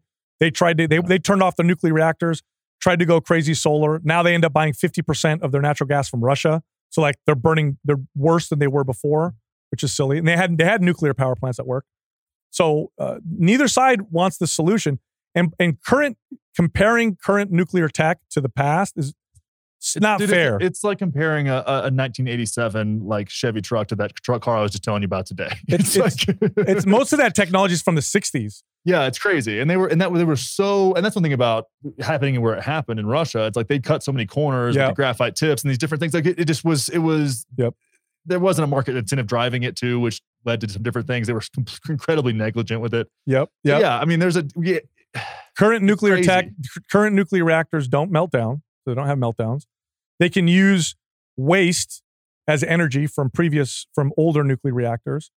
And the amount of waste they create is so small, it's ridiculous. There's nothing that we have that even compares. Why are no states taking this on? The regulations that we passed around new, first of all, politically, it's it's like you got to educate the population. Everybody's scared. it'll it'll take years for it to actually to give you built and be done. So you- you're talking about multiple terms for it to even be done. tremendous the regulations and cost of building it's it's so insane what they need to do is they need to deregulate the shit out of it maintain the ones that make sense probably have some federal funding or allow private companies to build a nuclear reactor which uh, then is maybe uh, looked over by the government and the agency but allowed to profit off of you know that might be an option too nonetheless we would have them pop up but right now as it is it costs so much money it's almost impossible and politically speaking a governor that says we're building a nuclear reactor they have a tough job because when people think nuclear reactor they think you know five mile island they think chernobyl they think you know oh shit terrible pollution and whatever when in reality it's the complete opposite so i, I just Yeah, think it's way cleaner than anything else. I mean, it makes it's one of those things that it's feel frustrating because it does seem to make so much sense, but there's no discourse around it at all. And it's No. it's, it's I mean, it's almost it's, it's it's as frustrating as the healthcare situation, which is what I wanted to get into you. because you and Oh, I I think yeah. there's one thing you and I argue about more yeah than do. anything else because we've been pretty friendly so far is is healthcare. And I want to bring up this one thing. So Mark Cuban, and I, this is like, to your credit, Yep. like this is the market doing its thing, right? Mark Cuban to the rescue. I did this. I don't know if he saw the, the video I did. i did But I got so fucking angry at that leukemia drug that Yeah. he's selling. At, no, it's a 15% markup, right? So he's very clear about his profits. And um, there's a $3 fee for compounding for the pharmacist, right? So Mm-hmm. whatever the 15% is plus $3. He's selling this leukemia drug, which leukemia isn't like a lot of things, right? Like you, there's no kids get leukemia. There, You Yeah. don't, you can't, there's a very little thing you can do about it. It's just kind of a thing that happens that is super unfortunate yes and the price difference was 47 under $50 for Mark at Mark Cuban's pharmacy, where the market rate is nine over nine thousand yeah, dollars for a month. i know Like that decimates family. Like that puts people into bankruptcy. And I'm like, how do you how do you justify that? Because that doesn't mean, seem to me like innovation. That seems like a big pharmaceutical company bought an innovative biotech company, and then while people were already using their drug, they marked it up by a thousand. Yeah. Okay. So what's the what's the one thing in the market that will almost always drive cost down? Anything, right? Think of anything in a market. Uh, supply Well, in comp- competition, competition yeah. and supply, right? So Yeah. if you have a product that nobody else has, um, you have a major advantage. Now, let's say you create a great product, and now competitors see, fuck, you know, Connor's got this great product. Let's do something. We know what he did. Let's try and copy it, make it a little different. Now competition enters in. You start to see the price drop because as they compete, they're trying to compete for the consumer. They innovate, they become more efficient, and this is just how just how it works. Not perfect, but it, it it's very powerful force for innovation, lowering cost. Okay. We have laws in this country that make it illegal for foreign pharmaceutical companies to sell us drugs. while we're selling drugs, we have companies in California that were selling. Uh, oh, what was was it monoclonal antibodies or uh, no COVID tests? It was a company in California that was barred from selling COVID tests. They were like two dollars a piece into the U.S. and selling them overseas to Europe, to the U.K., which is like it's not like they were selling them to some third world country. They were selling them to, to just the U.K. Yeah, crazy. You want to you want to see what happened to to, to uh, prices of pharmaceutical companies or pharmaceutical drugs if if we lifted that regulation? Said, hey, any pharmaceutical company. Now, here's a deal: you might have to find the FDA might say we need to make sure that you guys, you know, your drugs are clean. So we'll test a batch of whatever you send or whatever each time it comes in. I think that would be easy. Um, that might have an additional cost, but whatever. But we're going to open the market. So now you go to the doctor and you're like, you know, oh, you're sick, you need this drug, and uh, here's the here are the different companies you can pick from. Here's which one do you want to pay? Oh shit, the one from India is way cheaper. I'm Yeah. going to get that one. You allow that to happen, you ain't going to charge nine thousand dollars for a freaking pill. The other thing is, and here's the other sad fact. First of all, the way the insurance companies work with with the with the medical industry, Dude, this is so fucked. It's it's so fucked. yeah, well, people just we don't pick and choose because they, our insurance companies already agree to pay. They raise the prices. There's very little competition. Insurance can't cross state lines in many cases. Like it just cause it creates these markets where with these uh, distorted signals, and so the prices of things get super. Like an ambulance ride is ten thousand dollars. How the fuck? Dude, I, did, I actually broke both my heels once upon a time in college, and I waited an hour and a half for a cab because I knew how much the ambulance was going to cost, and I had I paid the the cabbie twenty dollars to push me up to the ER in a wheelchair. Yeah. Yeah. How like exactly like how is it you know? It's like it's like education's another one. The, the medical industry and the educational industry are heavily, heavily regulated and controlled to maintain competitive advantages and whatever. But make no mistake, when this happens, what you have are the controlling companies, the powerful companies, working with government to limit competition and increase their profits. That's what they're trying to do. So like it's like why why am how is it possible that I take a, a course at a university and a book costs three hundred dollars? dollars, yeah. and that's what they and that, we say that that's not hyperbolic. That's No. like what it's between 150 and 400 dollars for a book. But you- and the other thing, you if you're smart about it, you can buy uh this the previous edition for 15 bucks on Amazon. Sometimes I, I would uh when I was in college, I I figured that out. I was like, well, I'm just not going to spend this money Yeah. because that my my parents were actually paying for me to go to college. I was really grateful for that. And that's the product of somebody who didn't get an education but made Hmm. money. Mhm. Like he's like the first thing they think about is like you need an education Yeah, because yeah, you need a better chance. But I, I would just not buy the books until I needed them. Yeah. And oftentimes, I bet half the time I didn't have to buy the book. And if I needed it, I would just borrow somebody else's in study hall or whatever, and just like Yeah, but, it. but but nonetheless, they're how are they even able to to sell a three hundred dollar book in the Yeah, age of digital information? because there's no competition. They're protected. So. Nobody else could sell information around that. It's all this like this this self created ridiculous market. So when they're also the kids that are in college. Like when we were in college, right? We would pay for that books, we'd do our thing, whether you were using student loans or whatever, it didn't feel real. Then you'd go sell the books back to the bookstore for you know 10 cents on the dollar and then you'd have 200 bucks that you could spend at the bar from your $1200 worth of books yeah, you know and it was it's it was absolutely insane and this is the thing where i, I agree with you like the the the regu- like the government inf- inter- interference in the in the college industry and in healthcare has caused more problems than it solved Oh, tremendous! And I I think you, you know um, if you if you allowed, like for example, um, if you look at the regulations around uh, the creations of of medications and drugs, holy shit, it costs hundreds of millions of dollars to get something from from beginning to end to to market. Um, meanwhile, oftentimes there's certain investments and innovations that don't happen because, for example, if I'm trying to come up with a cancer treatment and I'm a pharmaceutical company and I have $100 million to create a new drug, my options are another form of chemo or this potential experimental drug that could cure cancer. But our risk factor, fuck, we're going to waste $100 million if it doesn't work out. Here, probably going to come up with a new form of chemo and make our money back. And so, well that, that's always been an argument of mine too it's like it's more the markets would say it's more it's more advantageous in my opinion to not cure cancer because there's they they milk those people for every, Oh. everything they're worth for forever and it's like it's it's terrifying to watch it's It- just it's just It is. devastating I had someone very close to me, uh, you know, die from it, and I was really close uh, to them and to the whole situation. I'll tell you what, like someone comes up with a cure for cancer, you can't tell me they're not going to become the wealthiest. oh no they'll be they'll be jeff bezos Yeah. overnight But Yeah. the, the thing is like but you're saying the safest option right That's Which it. is- Yes, Yeah. and that's because of all this these these rules and regulations that really limit innovation and creation, and you know it's a it's a big problem. Um, and so that's what you have with the with our medical industry. So you have the kind of best of excuse me, the worst of both worlds. Yeah. and you've got this ridiculous cost like stuff that doesn't make any sense. You have limited access when we shouldn't. Like, why can't why can't pharmacists prescribe many medications? Why do I need to go to a fucking doctor? Why can't physicians' assistants handle most of that stuff? Why do I need think, to? i think they can i think PAs can write scripts They can, right? Okay, why not Yeah. pharmacists, right? Why why are so many things so strictly like uh, you can't do this, got to go through this, got to jump through that, and there's certain things like oxycontin i would say is probably that's probably a right? good reason And not all things, that. right? not all things, but basic, yeah. Like, uh, and there's so many things that don't even. It's it's it's such a weird, fucked up system. And I think, and I don't know, would would changing the patent laws? This is a weird question, but would changing the patent law, saying like instead of seven years, you get, I don't Yeah. know, a year and a half. Is that decreasing regulation or in, or in, or uh, or increasing Boy, regulation? I can't. boy, you picked a know. hard one. No, no, you picked a hard one because if you don't have a patent, then less companies are willing to invest the time and money to create a product because then now, now they're not protected.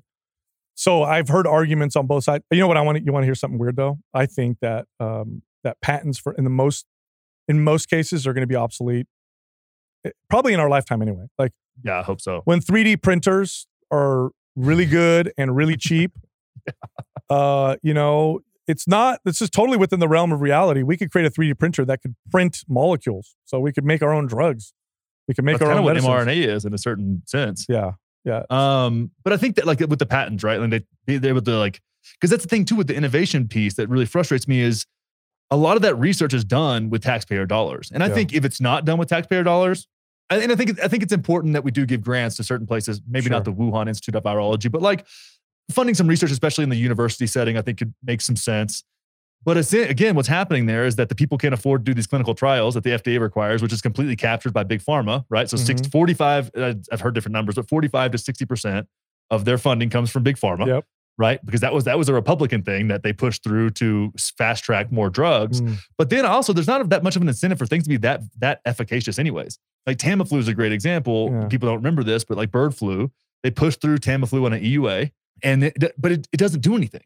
Like I talked to a pharmacist about it. They're like, "Yeah, you maybe have like lessen your symptoms by six hours for the flu." Yeah, yeah, And I was like, "What?" yeah. And, it, and it's like you know, it's not cheap. It's not crazy expensive, but it's like this thing doesn't even. It's not, it, it has no value. You know what the problem is with medicine is, and nobody, I I don't think anybody wants this, but if we let, if we severely reduced um, regulations and allowed people to take more of the responsibility onto themselves, but you know why people don't want to see that? We're so afraid of people hurting themselves or Yeah, drugs being created with terrible consequences. And I think that would happen at first, but I think the innovation would happen so fast that we would get beyond it. It's just that process in between. I, I don't know. It's a very complicated, challenging uh, question because one side of me is like, dude, the market will really be do a good job and be fast about figuring this out. The other side of me is like, yeah, in that process, I don't. What kind of monsters are these pharmaceutical companies going to create? well, they're soulless entities too. It's like, uh, Yeah. if you do you watch Ozark by any chance? No, no, no. I, I know So- about that. there's a part of it where they're doing a, a an opi- a, a heroin deal with a pharmaceutical company to save them money. And one of the cartel leaders was meeting. It's like essentially a mockery of the Sackler family, Hmm. right? And um, he meets this woman. It's the it's the one of the he ends up being the leader of the cartel. But it's like um Pablo Escobar type situation. Okay. And he goes, "Oh, you're the first person who I've ever met whose family's killed more people than mine." and I, I was laughing so hard at that that I had to like pause the fucking show. I I was I see. was dying That's but it, it, it's crazy, man. And and looking at it, I'm like, it is a con- like there's no solutions really. Like you have democratic socialists, right? Like Kyle Yeah. Kulinski and these people, um, which I used to kind of be in that camp. And libertarians are both like, this system's fucked. Yep. But libertarians don't want to talk to anybody who No. thinks that the state should that taxation isn't theft, so they can't like come Too together. And. I'm like, somewhere in between these two things, there's some probably something that makes a fuck ton of sense. yes. And it, it's so hard to like get these people to just communicate with one another. Yeah, I think we need more market forces. I do think we we need to address the accessibility to healthcare for certain people. Yeah, I Um, think everybody should needs like a, needs to have access to a general. I was talking to the guy because I just got PRP injections in my knee, right, which aren't FDA approved, but Hmm. my knee feels fucking awesome. hmm, And they were trying to get me to do surgery, and I was like, I don't think that you're going to be able to get in and stitch my meniscus back together. That seems a little bit hokey to me. yeah, I think spinning my blood and pulling out platelet-rich plasma and injecting that into my meniscus and ACL and MCL and PCL actually it passes the sniff test for me as somebody who understands anatomy and physiology Yeah, a yeah, little bit. But um, I mean, three thousand dollars, which I felt was reasonable. Yeah, yeah, the- yeah. My deductible was six, so if I went to get surgery, I have to cover that anyway. yeah, right, right. So it was one of those things where it's like, uh, and it, it meniscus surgeries are kind of like bullshit anyways. Like I think the inflammation from the surgery do- does more healing than that surgery itself. Yeah, that's actually true. That's interesting. I read about that. That's there's there's uh there's articles about that. Oh yeah, there's tons, and like I think it's like sixty percent of meniscus surgeries do nothing. Like Yeah. if you look at an MRI before and after, it doesn't do, does, No. but people feel better. I know. It's it's crazy, like just so much, but you don't hear that information because it's complete regulatory capture, man. It's it's it's what and there's so much politics in that situation. But then again, I think those knee injections would have cost ten thousand dollars if it was covered by insurance. yes, isn't that weird? and I paid cash for the MRI for that same knee, and they're like, "Well, we mm. can you can you can pay us six fifty right now, or we'll charge your insurance, and then you can pay three thousand dollars towards your deductible." Like, like that. You have. The, the- it's insane. It no- It's absolutely like, insane. What? No, I think I think what we need we need market forces. We need more accessibility through those market forces. I do think we need a basic, uh, you know, yeah, you know, uh, I do think that's important. I think that it's we need to include mental health in that. By the way, um, I think that's a very big one because uh, th- you know, here's a situation that makes libertarians uncomfortable, uh, and they'll, their their answer is typically charity. Which okay, well, I don't know because it's not happening, but That's been your answer to a lot of things. I- in some well i'll tell you what Ch- you know what though charity does a damn good job though when it exists It does when it's not completely polluted with bullshit. I don't think the Clinton Foundation is doing that much. oh come on yeah that's garbage but but the, but you have you're a closer connect to the charity it's usually local the efficiency of them is typically better at what they're doing the people actually care and because they're in contact with the people that they're helping you have less uh, taking advantage of or, or manipulating the system. Not Great perfect. example. That was the big fires that just happened. That was like two miles down. I thought we Okay. were, I thought we legitimately were on on the verge of evacuating. Our house. Wow. And but like people rallied for that shit. Yeah, that's like, great. like, before the fires were out, people were raising money. Yeah, that was that was really cool. To, s- it's cool to see a community come together like that. Yeah, that's that's really great. So so like the issue I was going to talk about is like the the homeless issue. Like here in California, woo, it's gotten really bad. I live in It San was bad Jose. before I left, and I left two years ago. Bro, it's getting really bad. Like I know in LA it's unbelievable. San Francisco is really bad. bad. I'm here in Santa Cruz is brutal. Yes, I'm here in San Jose and I see it uh, all over the place. And these people obviously can't help themselves. They're, they're me- the vast majority of them are severely mentally ill. Mhm. So, as a libertarian, the conundrum is: Do we force them to get medical care because they're living? You know, they're live. This is how they want to live. But is, it is causing lots of problems. It is, in my opinion, inhumane both to them and to the people around them. How would they ever get any care, like any kind of you know charity? Eh, not really happening. It's obviously a big problem, not really happening. So that's where I could see that bottom, you know, safety net really makes sense, especially in mental health. Like, I mean, they can't help themselves. I do think that a Yeah. lot of them would, because you know we have a lot of shelters that are empty here. Do you know that Yeah, a ton of them because you can't do drugs in them. they can't do drugs in them? I mean, And it's in- like that's a whole that's a whole thing. And it's- a lot of them are, are Christian charities too, yes, which are essentially tax write offs for as if they need any more help. sure, sure. But but I mean, it's it sucks, and so it's like, why don't they want to help themselves? They're mentally ill. you Exactly. know? So there, there's an issue there that I, I see. You know, I, I get challenged with sometimes, but I'm like, yeah. And unless I could see like a really good, you know, you know, I think the market does a great job in a lot of things, but I think in certain things there's no market. Um, like the climate, I don't see a market there. It's too far Yeah, advanced. cleaning too- plastic out of the ocean, same thing. It's like, Like- like not. It's, it's a it's a worthwhile cause, but Nobody owns the ocean. money in it. Who owns the ocean? If you own the lake, yeah, you're gonna keep that shit clean. That's a market. Nobody owns the ocean, so it's like the tragedy of the commons, right? It just gets polluted like crazy. So I get a lot of that, and I think that in in those cases we need, we do need, uh, you know, government. We do need regulation. But in other cases, I think there's really, really powerful markets. We're just afraid of a lot of them. You know, I'll tell you what. The last couple of years was a perfect example of that, Connor. Yeah. What we saw the past couple of years was a genuine fear of freedom. People were really afraid of letting people voluntarily interact with each other Mhm. because of the fear of this, you know, this uh, of COVID, of the of the pandemic. See, a lot of people were perfectly okay with forcing shutdowns and forcing mandates, and uh, you know, I don't care if it's your business. You're not allowed to meet with people you want to meet with if they're not vaccinated, right? That's like Yeah. really crazy, and because we were afraid, because we were fearful, and freedom is very, very, you know, markets are free ish or more free than than you know non-markets. Uh they're they're scary. We're going to let people figure things out? Like wh- what's going to happen? Like i want to have more control over that. I get it but historically free people do better. They- Yeah. they, just do. The, the past couple of years if that hasn't shown anybody that i don't know i don't know what will. No, and I think there's, I mean, I feel like privileged in the sense that, Mm-hmm. um, I mean, I don't feel privileged. The, the pandemic fucked me. I mean, the reason these pod, this, thought criminals and politically homeless exist because I lost my income. Hmm, Like my whole entire business was hinged upon people interacting with one another. yeah And then overnight that just disappeared. And I was like, well, I could try and revamp that or I could talk about politics. And you and I talked about it like week two. I was like, I think Yeah. this is a better thing for me. yeah and you're doing a good job by the way appreciate that. And I, I really appreciate you also like noticing and accepting the blind spots of libertarianism or just markets in general. Like there's there are places like that's one thing I try and say too, even come from the left. I'm like, dude, markets have a great, powerful role in this whole thing. And it's important to acknowledge that and not to be delusional about that being the driver of the prosperity that we do have in this country while also acknowledging the issues. But I feel very uh, I feel very privileged that I've sniffed out bullshit Hmm, for years. Like I, I tell people this, like when I talk about not getting the vaccine, right?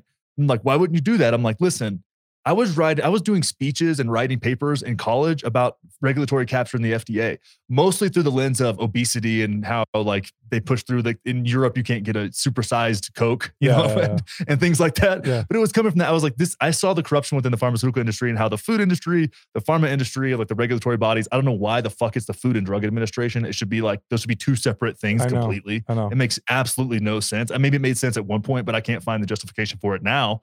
Um, so for me, I was I I I have a different sense of what the fuck is going on because I've looked at things for over a decade through a very critical lens, especially when it came to government intervention. One thing the past couple of years has gotten me off of is a single payer healthcare system. Hmm, Because when I saw, oh, you can just keep people from do, you can just say, hey, if you don't do this thing, you can't have the thing. And I'm like, well, that changes everything. Yeah. like like Medicare for all died Yeah. during COVID. I know. And it's, you know, and there was there was a justification for saying, hey, people need better access to healthcare, which I think is absolutely true.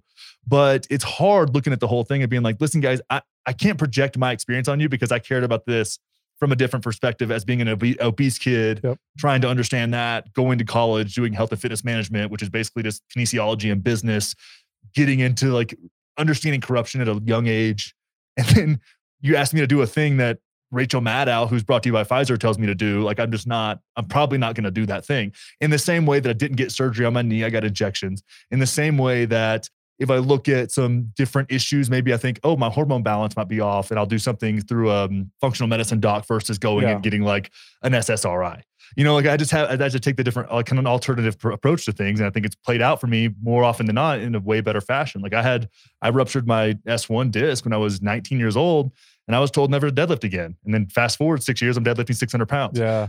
So it's like, and competing in, you know, high level CrossFit events. It was just, so it's like, I just don't, I don't buy, I don't buy it anymore. I had that experience and most people didn't have that experience. I still have friends. I have one friend in particular who's like, I think if you're not vaccinated, you should have to wear a mask. And I'm like, it doesn't do anything, dude. And she's Yeah. like, it's about respect. If we would have locked down harder for the first, you know, two weeks, we never would have had this. I'm like, do you understand how fuck I argue with her? Cause I'm like, I just don't want you to sound, you're my friend. I don't want you to sound stupid when you talk to people. Yeah. Like I'm doing this. This isn't about me being right. This is about you not being looking like a fool. Yeah. No, no, no. Uh, come on. It, uh, okay. By this point, we have hindsight. Let's just go. Uh, Johns Hopkins just released a study that showed that lockdowns had no significant impact on Yeah. COVID mortality, but it had profound negative impacts on society. No shit. There was no fucking logic. But here's the point: The people that hurt the most were the people that d- get ignored. Oh. The people that the fucking Democrats pretend to care about, which drove me up the fucking wall from the from like I would say the first month and a half I was pretty scared. And I think that was a rational place to be. I was like, And we didn't know anything." On, figure it Yeah. out. Like, just shut the fuck up. And people were freaking out about mask mandates. And I'm like, listen, dude, it's you know, I was defending Gretchen Whitmer and kind of how Yeah. just trying. But then you get a couple months in and you start getting some more information and seeing what's going on, and people aren't dying in the streets like China said that was happening. It was just none of it made any sense. No, no. For for me, it's really about this. Like, it's cool you feel how you feel about you know your health or vaccines or what you want to do, and it's cool that someone else may feel totally different. We, if we're free people, we should be able to be free to voluntarily associate and interact with people, or not. Like, if I own a business, it should be my. I should be able to say. I should be able to put a sign up that says, "If you're unvaccinated, you can't come in here," or "You must show a vaccine card." That's fine. But I should also be able to say, all welcome or only unvaccinated come into my shop, Yeah. right? And and people should be free to do that. And and the outcomes of that are always better. And people behave, okay, we definitely can act, do some stupid stuff. But generally spe- speaking, people behave in in relatively rational ways. You know, when they when they they when they compared states that were hard lockdown to states that were not, and they used cell phone tracking to show movement and stuff, the people in the states that were really open, they automatically started to isolate and stop to go and, and congregate in crowded areas. Naturally, because they saw that the cases were going up. They did that Mhm. on their own, just like Yeah. the people in the lockdown areas, except far less damage, far less just broad, you know, that's like the, the lockdown states just threw a nuke.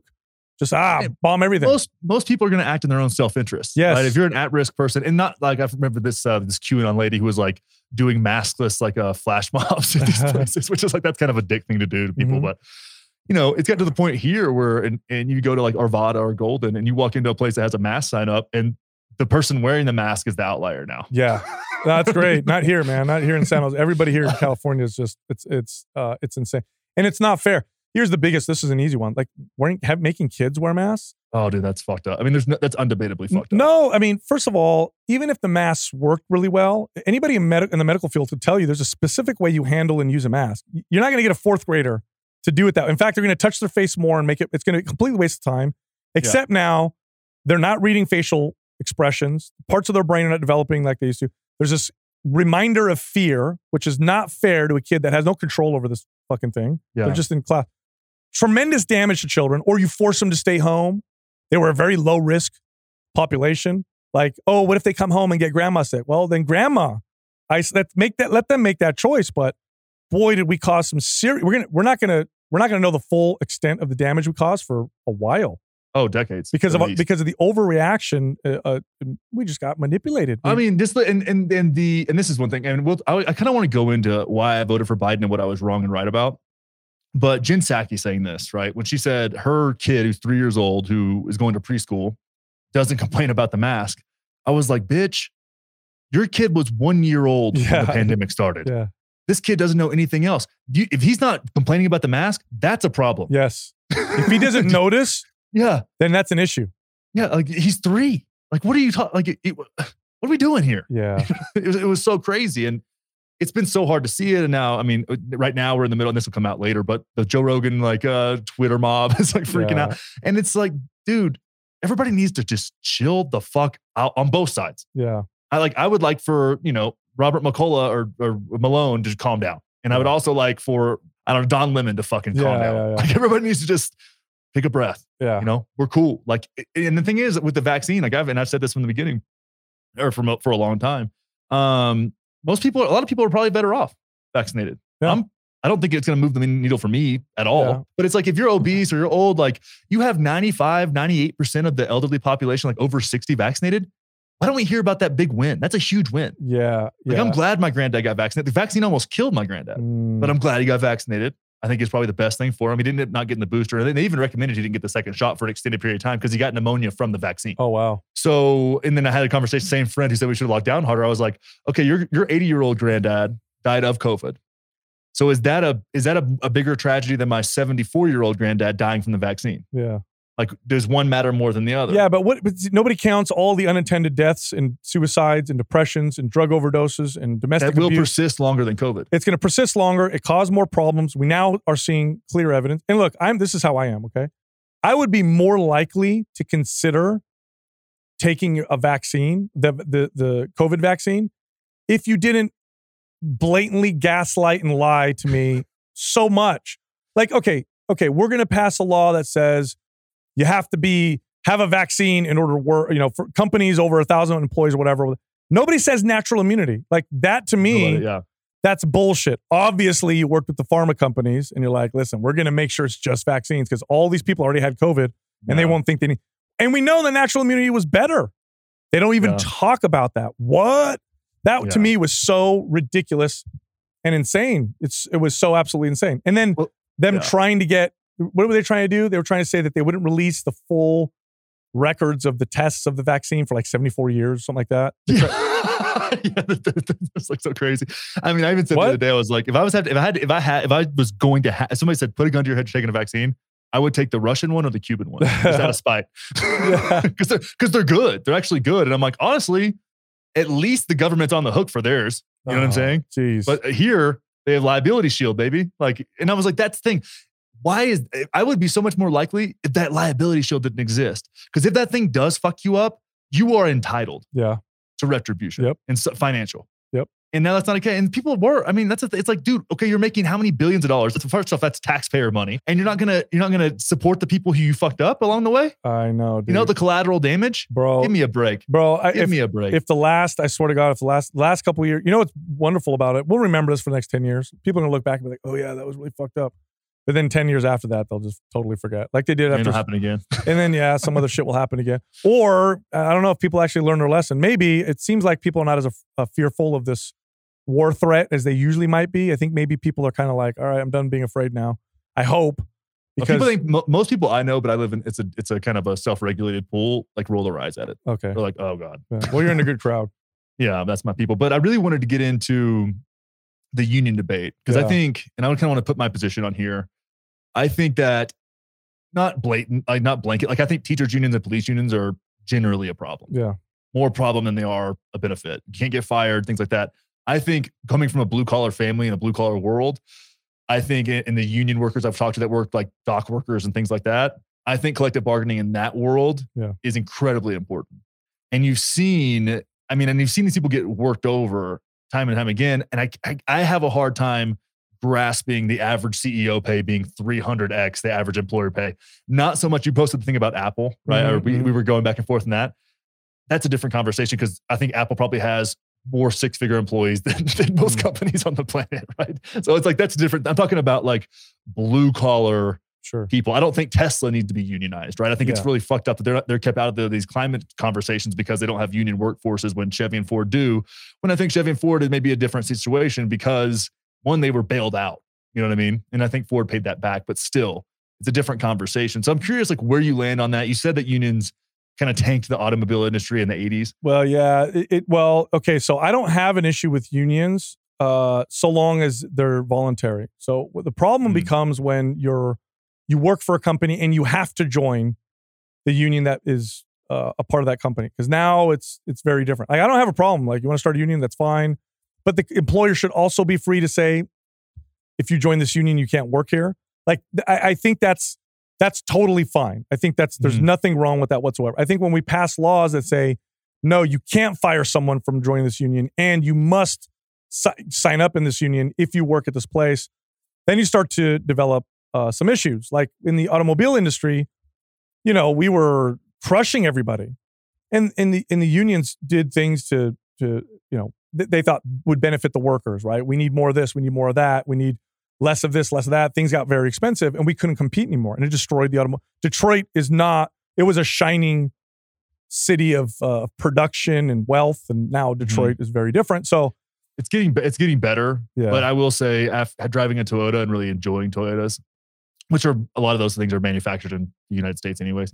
But um, they're better cars. Yeah. and they're doing better now. They're getting there, but it's like Toyota and, Germany make better, or uh, Japan and Germany make better cars. Yeah. I mean, Browning firearms are made in Japan for a reason. Like the manufacturing is incredible. Yeah, but, you know, I mean, I think I think all automobiles have come a long way, including American automobiles. But I, I do think that if the union, if there's laws forcing that you say you can't fire people for joining a union, and there's laws that say you have to, you know, rules that say, hey, if you work here, you have to join this union. I don't. I think that's when we start to run into problems. You know, like like the Yeah. teachers' unions has way too much power. That's a public sector union, though. That's a different. That is, but I mean, it's the kind of one example. They have way more power than the parents, right? Who I guess you could consider the consumers. Mhm. Um, police unions, you know, I get why they exist, but they also can cause, you know, protect bad cops and do lots of That's bad the worst shit. thing. Yeah. They- Yeah, They're, so- they're protecting bad cops. There's got to be something done about that. That's that's a real pervasive problem. Oh, dude, I I I, agree. I, I agree. I there's nothing better than a good cop, but there's nothing worse than a bad cop. Like No. the, the ends, ends of the spectrum there are so far apart. You know what they need to do, dude? What they need to do, you want to, you know what I think? Will, I don't think anything will fix uh, everything, but I think if we made every cop wear a body camera, and anytime a police officer makes an arrest or has a any kind of a confrontation with a person, that video is accessible to either Transparency. right now. Then I think you'll you'll see some really good checks and balances. That's what I Mhm. think. I mean, I it's think- account- it's just accountability is all it takes. Yeah. Account- it's a big in training. I think tra- like a fat ass cop. I'm like, dude, I can take care of myself. Yeah, like, yeah. like I've got guns too. Like Yeah. we're, we're Well, can- if I can beat your ass, you probably don't need to be a cop. I'm not a trained fighter. Yeah, You know what I but but I'll, I'll hey, I'll be honest with you. I bet you those body cameras would uh, get a lot uh, would would support a lot more police officers than it will with the people that they interact with. I bet there's a Oh, lot more. oftentimes, yeah. Yeah. So I, I just think transparency there, you know, would would help. I think with the schools, God, if you let the parents take the state money and choose what school to go to, oh, that would be great. And, that- and that's the charter school argument, is it not? Uh, the uh, school choice. School choice. excuse Yeah, me, yeah, yeah. And explain that to me because I don't, I haven't thought, I don't have kids, so I don't think about that much. Like explain, explain to me the difference in the system now and school choice, and then we could talk about testosterone and being Yeah, meatheads. yeah, fun stuff. All right, so uh, so like um, in, in many places, you live in an area, a district, Hmm. and the only school you're you're assigned a school. So as a parent, the public school your kid goes to, it's there's only one choice. It's the one that's in your district. You can't move them outside. And so usually bad neighborhoods or poor neighborhoods or or lots of crime in particular neighborhoods equals a school that is also not taken care of, really bad, but the guaranteed funds, guaranteed. So long as people live there, the state funds it, and your kid has to go there. And the parents really have no choice. They can't move their kid around. Okay. And when you have guaranteed money, you don't have very many incentives to change anything or whatever. School school choice is like this. Like here in California, the average student in a school year, okay, so school year is not a full year, right? Because they have summer off. So a school year, the average student will get about thirteen thousand, twelve, thirteen thousand dollars $13,000 in that year of funding. So that's how much the school gets per year per student on average. It's a lot of money. Mhm. Imagine it instead if a parent gets a voucher. Here's your public school voucher. and you can take it to any accepted education source, public school, these private schools, wherever, and it's it's credit. The public schools will accept it as full payment. Maybe private schools can accept it as partial payment if you want to do something like that, or maybe not at all. That's something else to discuss. But at least the parent has the power to say, you know what, I'm taking my kid out of this fucking school. You guys suck. I'm going to go over there. You know what'll happen? The good schools, and I know what'll happen at first. The good schools get filled up. There'll be a waiting list. The bad schools, whatever.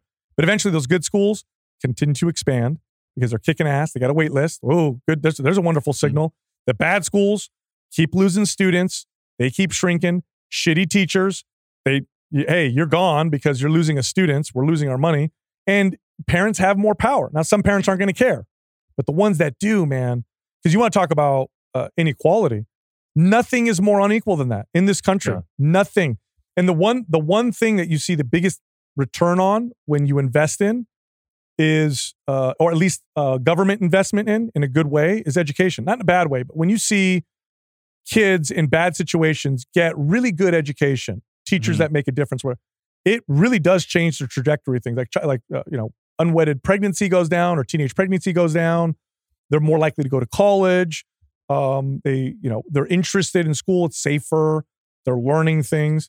So yeah, community's better. Your your your friends that you end up hanging out. If, your if your parents are shitty, you have friends who have better parents that are kind of like end up be, and that's happened to like we had a lot of kids that came over to my house that just like were around a lot. You know what I mean? yeah, You know what I mean? And just because like we had stuff and my parents were cool and it Yep. was they would come in and work for me or whatever, you know, different stuff like that. And yeah, there's good. I mean, there's a lot that comes up in the community of school too. I think. Yeah. I think that happens in college as well. I think it's one of the biggest benefits of college. I think one of the best things we can do is make a bachelor's degree available in two years. That's like reform number one because Oh, you don't need stupid fucking classes to do that. doesn't that make stupid? Um, and that, makes a ton of sense. I mean, I see, I definitely can see some in, some problems in that, but at the end of the day, I think you know because there's like access to schools. But I think if a school is doing great and a school is doing shit, what's to stop that school from taking over the model of like That- taking over the smaller school and taking over that model, Well- like re- reevaluating that Well, now model? I think I think going two months on, one month off instead of having a summer break makes worlds more sense. sure, I- but if, I, if I had a choice to send send my kid to a school that did that instead of having summer break off, Mhm. Be like, that's way better. Well, sure, sense for but, but now they're these these at least these schools now are are are kind of fighting for the, the the parents to send their kids there. Like, oh, you Yeah. know, let's do a good job, and oh shit, we're losing kids, and we need offer to different courses and different, yeah. totally. Like, I I think you would see some some market forces at work, and I feel bad, man. I feel bad if you live in a in a if you're if you don't make much, you know, you're lower on the socioeconomic ladder, you live in a you know underdeveloped poor area, you're stuck with the freaking school that that your government says you have to go to. Why can't I take my voucher? They're all public schools. Why can't I take my voucher and go to the better one? Like Yeah. why why can't I do that? It's my it's my, it, you're paying for education. This one sucks. Let me take them to that one over there. And I, I know a lot of people wouldn't do that. Some people don't care, but the people that did, wow, think about what an impact it would have, right? Well, and parents, people will do a lot for their kids, man. And I think that, I yeah, that, that- I, That's I true. don't see, I can't, I can't, I think of more reasons to do that than not. Um, one thing I did promise to talk about because I, I wanted to wait to the end to talk about this, give people a little bit of a, a reason to linger, but. I voted for Biden, right? Oh yeah. yeah. okay. And my justification for this was Trump was the one, devil. I, no, that wasn't that. I mean, I, Trump was an, Trump was annoying to me, and I didn't buy. I was doing the show by then, so I didn't buy. I would listen to the full clips. I wouldn't just listen to the sound bites. He still got on my fucking nerves the whole time. I was Yeah. over it, and I really there was a couple reasons. One, I wanted to give the Republican Party an opportunity, a four year opportunity, to figure their shit out and see what they. I thought that if they got rid of Trump, doesn't run again, which he might. We'll see. Yeah. But I was like, who will shake this out? I think right now, like right now, and I'll just put this out there. I think Rand Paul's the best option right now. Will he win? Probably not. But I think he's the only person who's going to go. I think he's the only person that's going to go in there and actually shrink government a little bit. He's the only one that would do it. Yeah. He is. The, I don't think Ron DeSantis would do it. I don't know shit about Ron DeSantis outside of COVID stuff, which is like, of course, I agree with him on a lot of that shit. But yeah. like, other than that, I'm like, I don't, I don't, I don't know anything else. I don't like, I'm not going to praise him for that. Yeah, he seems to. He acts like he's like a, uh, you know, more like a Rand Paul type, but I don't necessarily agree with that because I've seen some of the stuff that he's done. So I don't know, but he is popular. We'll see. Trump, uh, if he runs, the Democrats win. They, they, I bet they pray that he runs. Yeah, they do. I mean, they are. They, Yeah. They're they're they're positioning it now. You know, and he's talked about it. I, I think the best thing that can happen for the Republicans is for him to run and lose in a primary. Uh, Yeah. That would be good. So it's like, oh, well, now the Republicans rejected Trump. yeah. then yeah. what's your narrative? Yeah. That would crumble the narrative. But anyways, so I voted for Biden. I was on the fence. I was going to vote third party or just leave it blank. I almost started to leave it a hashtag leave it blank 2020. Yeah. Um, but I was like, you know what? I'm going to vote for Biden. And here's why I thought Bernie might have a little more influence. It pisses me off when people say that Biden is Bernie and like, Yeah. You know, No. I was like, he's not. Like, we would be way better off with Bernie Sanders as president than Biden, Mm. hands down, and would have been better with, with with Trump too. I think in certain ways. But and I was, of course, I'm biased there. Yeah, I know. But I was like, all right, we might get legalized marijuana because of the pressure from the squad. Like, I think the squad might apply pro, uh, those people might apply pr- appropriate pressure and really focus on that. And I also thought that the Democrats would do, which would made the most fucking sense to me, right? This is like the most logical thing as me as being rational, which is my problem, was like, they're going to get in the White House and they're going to declare a victory against COVID, take responsibility for that, and move on. but dude, and that was completely wrong, right? And you can, anybody can roast me all they want for this. Does that not make the most fucking sense as a way to win? it, it, it- it does until you realize just how powerful fear is and how effective it is. I know. You know, you know when they pass these trillion dollar, you know, COVID relief act and all this shit, and they're like, we're giving everybody six hundred dollars or whatever. Do the math. That's like a tiny fraction of all that money. Where'd the rest of it go? Exactly. That's the shit right there. They, went- they gave it to all their friends. They gave it to foreign nations that they made deals with. They gave it. I know. I think it was Pakistan got like a bunch of money for like you know gender, Gender studies, studies. or some shit. Yeah. you know what does that mean? Does that mean we gave them money to buy weapons from us, or that we actually just giving them money for a deal? Like, neutral weapons. yeah, it ain't. It definitely ain't what we said, right? yeah. So it's when you're in power like that. You know what sucks? The very people that uh that should not be in power are the ones that seek it. Mhm. And politicians, that's what they do, man. They want power, so you give it to them. and It's like, what do you expect, man? I mean, I'm thinking about running for Congress. Yeah, you know what be though? That'll be tough, dude. That'll It'll be tough. fun. It'll be it'll be more for. I think it would be really really fun. I think it would be fun, but you know it would be tough is uh they're dirty, bro. yeah, it'll be it'll get nasty. It, But, I- but if everything everything about me is out there, that's uh, true. it's like online. It's like you want to. Oh, it's like I've done a cocaine a dozen times. Like, what are you gonna do? Like, it's there. Like, it's also the most popular drug on Capitol Hill. yeah, But I know, and it, it was that's so that's a good point. That's a good point. Yeah, it's like, I, like it's what do you- there's not much to expose about me, Yep. you know, unless you find like makes it hard. Makes makes you hard to cancel. Exactly, very Mhm. much so. It's like and that's the whole thing. But I think it just as far as like putting it, I, w- I really want to run a campaign just like anti-partisanship. Yeah, That's like the campaign slogan. It's like th- these people are fu- like my responsibility would be to serve the people of my district, not the Democratic Party, yeah, which is one of my biggest frustrations with both parties. Is like your allegiance to your party first, and then your constituency, and that's not the way it's supposed to go around. That's why I think independent governors. If you people really we like made a push to have independent governors, we would have a better country. I think it's one of the best things we can do yeah. is nonpartisan governors. And they because they have a lot of power in their state, they can do a lot of things, and they're beholden to no political party. Because I can tell you right now, Jared Polis made a lot of decisions based on what the Democrats wanted him to do, not what was not because that was the right thing for the state. Yeah, good luck getting him elected. Like they have no money, no power, no influence. You got to join one. It's like It's you're. frustrating. It's like going to prison. You're going to go to prison. You're like, fuck. I got to join the the the the Crips, or I got to join the you know the. the No, my dad had my dad tells a great story about that, and I want to have him on the podcast to talk about it. He had to join. He joined the white unaffiliated. oh wow, you're just straight from your dad, aren't you? Politically, uh, you know. yeah, homeless. exactly. but it was like he was like he's like he's like I'm not racist, but like that's how, it's segregated as fuck. It's like the Crips, the Bloods, Yeah. the different Mexican gangs, the different cartels, uh, and then like the, the white nationalists and the KKK. Wow. And they have like, but they also have unaffiliated groups for every race as well. oh, that's hilarious. but they they keep to themselves. uh, Dude, people don't understand how how impressively complex prison politics Oh, are. jeez. It's yeah. and they police and the and the and the and the guards know that the prisoners police themselves. So like if one of these guys starts stealing, you know, one of the guys in your group starts stealing from some other group, somebody else, that has to get handled within your group, oh wow. or else you start a fucking war. Yeah. It's Uh, crazy. It's weird, dude. Oh, I love. I, I inter- interviewed somebody who, uh, you know, came out of prison, talked about his his journey, fitness helped him, or whatever. And yeah, he was telling me some crazy stuff, like uh, the economies in in prison, the innovation, it's the way crazy. the way they figure out how to make shit. It's like, yeah, you got a bunch of people with nothing else to do. We get we get pretty creative, man. We really figure my, things my out. My dad was in there re- reading Mark Manson and Jordan Peterson and shit like that Oh, for six great. years and came out came out way better off. oh, that's awesome. Really super super proud of him. That's awesome. He said about ten percent of guys in there want to make their lives better. The rest of them are just learning how to be better criminals. Yeah. But he's got some crazy stories about it. But I wanted to get into this. He actually started taking testosterone recently too. Oh, cool. So I'm about to get back on. I'm super fucking stoked. I know I influenced you into doing TRT. Yeah. What's been your? This is a, such a such a sidebar, but what's been your kind of response from all that? Yeah. So, I um, mean, you're already you were already fucking jacked. So it's not, well, I mean, I had everything, you know, it was, just, it was really hard for me to accept because I had uh, everything dialed in. You know, I've always been fanatical about my exercise, diet, sleep, all this stuff. And, you know, for like the last, I don't know, 40 years or so, just like, man, I'm not, I don't feel like myself. Like, am I just getting older? Like, what the fuck's going on? I'm not recovering. It's, I'm gaining body fat very easily. I'm like, maybe it's just because I'm aging. Now, I never got my hormones tested because my libido was okay. So I know that one of the number one effects of low testosterone is like low libido. Well, my libido was okay. So I thought, well, I don't think it's my testosterone. So I think I'm okay. So I never got it tested. Um, by the way, a little backstory. In my 20s, uh, during the, uh, you know, I want to say, you know, early 2000s, anabolic steroids were sold over the counter. They were sold as pro hormones. They were Hmm. designer steroids, you know, Superdrol, methyl masterdrol, te- you know, one testosterone. what year was this? You said? These were the early 2000s. Yeah, yeah. This is like Mark McGwire, that kind of stuff.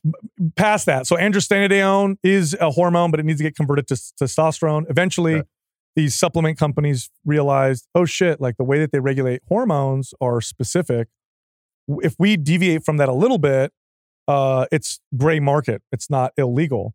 Um, so what they did is they actually went through pharmaceutical companies rejected uh, drugs and produced them, and they were they were orally active anabolic steroids. So like, Wow. like in fact, Superdrol was one of the first ones I took, and I bought it on the internet and it was totally legal, and they and it worked, of course. Superdrol today is like people say it's stronger than Anadrol or or Dianabol, like those classic steroids, right? So yeah, yeah, so I would take these and I did that, uh, you know, off and on in my 20s, and then I stopped for a while. So I did that. So I think that's what might have contributed to my lower testosterone later on in life. So anyway, never got it tested, uh, you know, because of the podcast and you know our our I guess our reach. We had some hormone therapy labs approaching us here and there, wanting to work with us, and you know, we never really, you know, we considered a little bit, uh, maybe, maybe not. And we interviewed a couple, and there was one that said, "Hey, we'll give you guys free blood tests just for the hell of it." So I said, "Okay." Went got my hormones tested, and my free testosterone came back at 269. So that's under the like the threshold 300, right, to like 1100. I mean, 269 the- your, your, your total testosterone? total. Sorry, total yeah. testosterone. Yeah, your free would Yeah. be like a one point something. Yeah, Yeah. yeah, yeah, Sorry. My total testosterone. So, and that puts me like so low that a general practitioner would even probably prescribe me uh, testosterone. And I, I was had like, mine hug. Mine when I started, mine was hugging 200 too. Yeah, right dude. in there. It's fucking brutal. yeah, it's brutal, right? And I, I'm like, oh, sh-. and I mean, I mean, now it's all making sense. Fuck, I'm like, I'm not an anxious person, but all of a sudden, I'm like, for the last four years, I've been having some anxiety. Depression Um, stuff too. Is that what yeah, gets me? I don't have the Yeah. drive I used to have. Like I used to really have a lot of drive. It's really hard, you know. I'm disciplined, which kept me going, but it's like, man. And then of course there's the whole like, fuck, you know, I'm a, I'm a fitness and health expert. How the hell is do I got my testosterone going to be low? Like like that, and you know, and then there's all the stigma around testosterone, and all that stuff. But finally, I, I got through it, and I said, okay. talk to my wife, and I'm like, the the reality is my testosterone being this low is putting my health at risk. So I think I I this is going to be what I'm going to have to do. So I did it and it was, bro, it's like total game changer. Yeah. Total game changer. Like I'm like, uh, energy through the roof. My body responds to my workouts again. I my anxiety's gone. I remember. I feel like I used to. Um, sharper, you know, more motivated. Just generally feeling uh, a lot better. So, totally worth it. Big time game changer. And I think uh, you know if somebody gets tested and their hormones are out of whack or low, this is where Western medicine uh, does a pretty damn good job. You know, Yeah. testosterone Yeah. definitely worked for me. Yeah, I had my blood. I had my blood draw today. I'm doing a a, a Dutch test, like spitting and all that kind of stuff, like the saliva oh, test, Oh, the- piss yeah, test. I'm doing one. the whole like the whole thing. I'm super stoked um, because I, I did it when I was I tanked my endocrine system eating paleo and training my ass off early in the Yeah. CrossFit world. But I do, I had done some anabolics before, but I would do like a DECA test stack for 12 weeks, like the classic Yeah, yeah, in college, you know, and we would just, especially as a 21 year old, 20 year old, like doing that shit, you could just, I, we got so fucking strong. Yeah, Like, it was so dumb. Doing, I mean, my neck was bigger, bigger around than my head was. yeah, yeah, yeah. It was fun, but it was kind of, you know, nothing crazy. Like did that twice or so, but it I had great gains from it. But then my testosterone was fine coming off.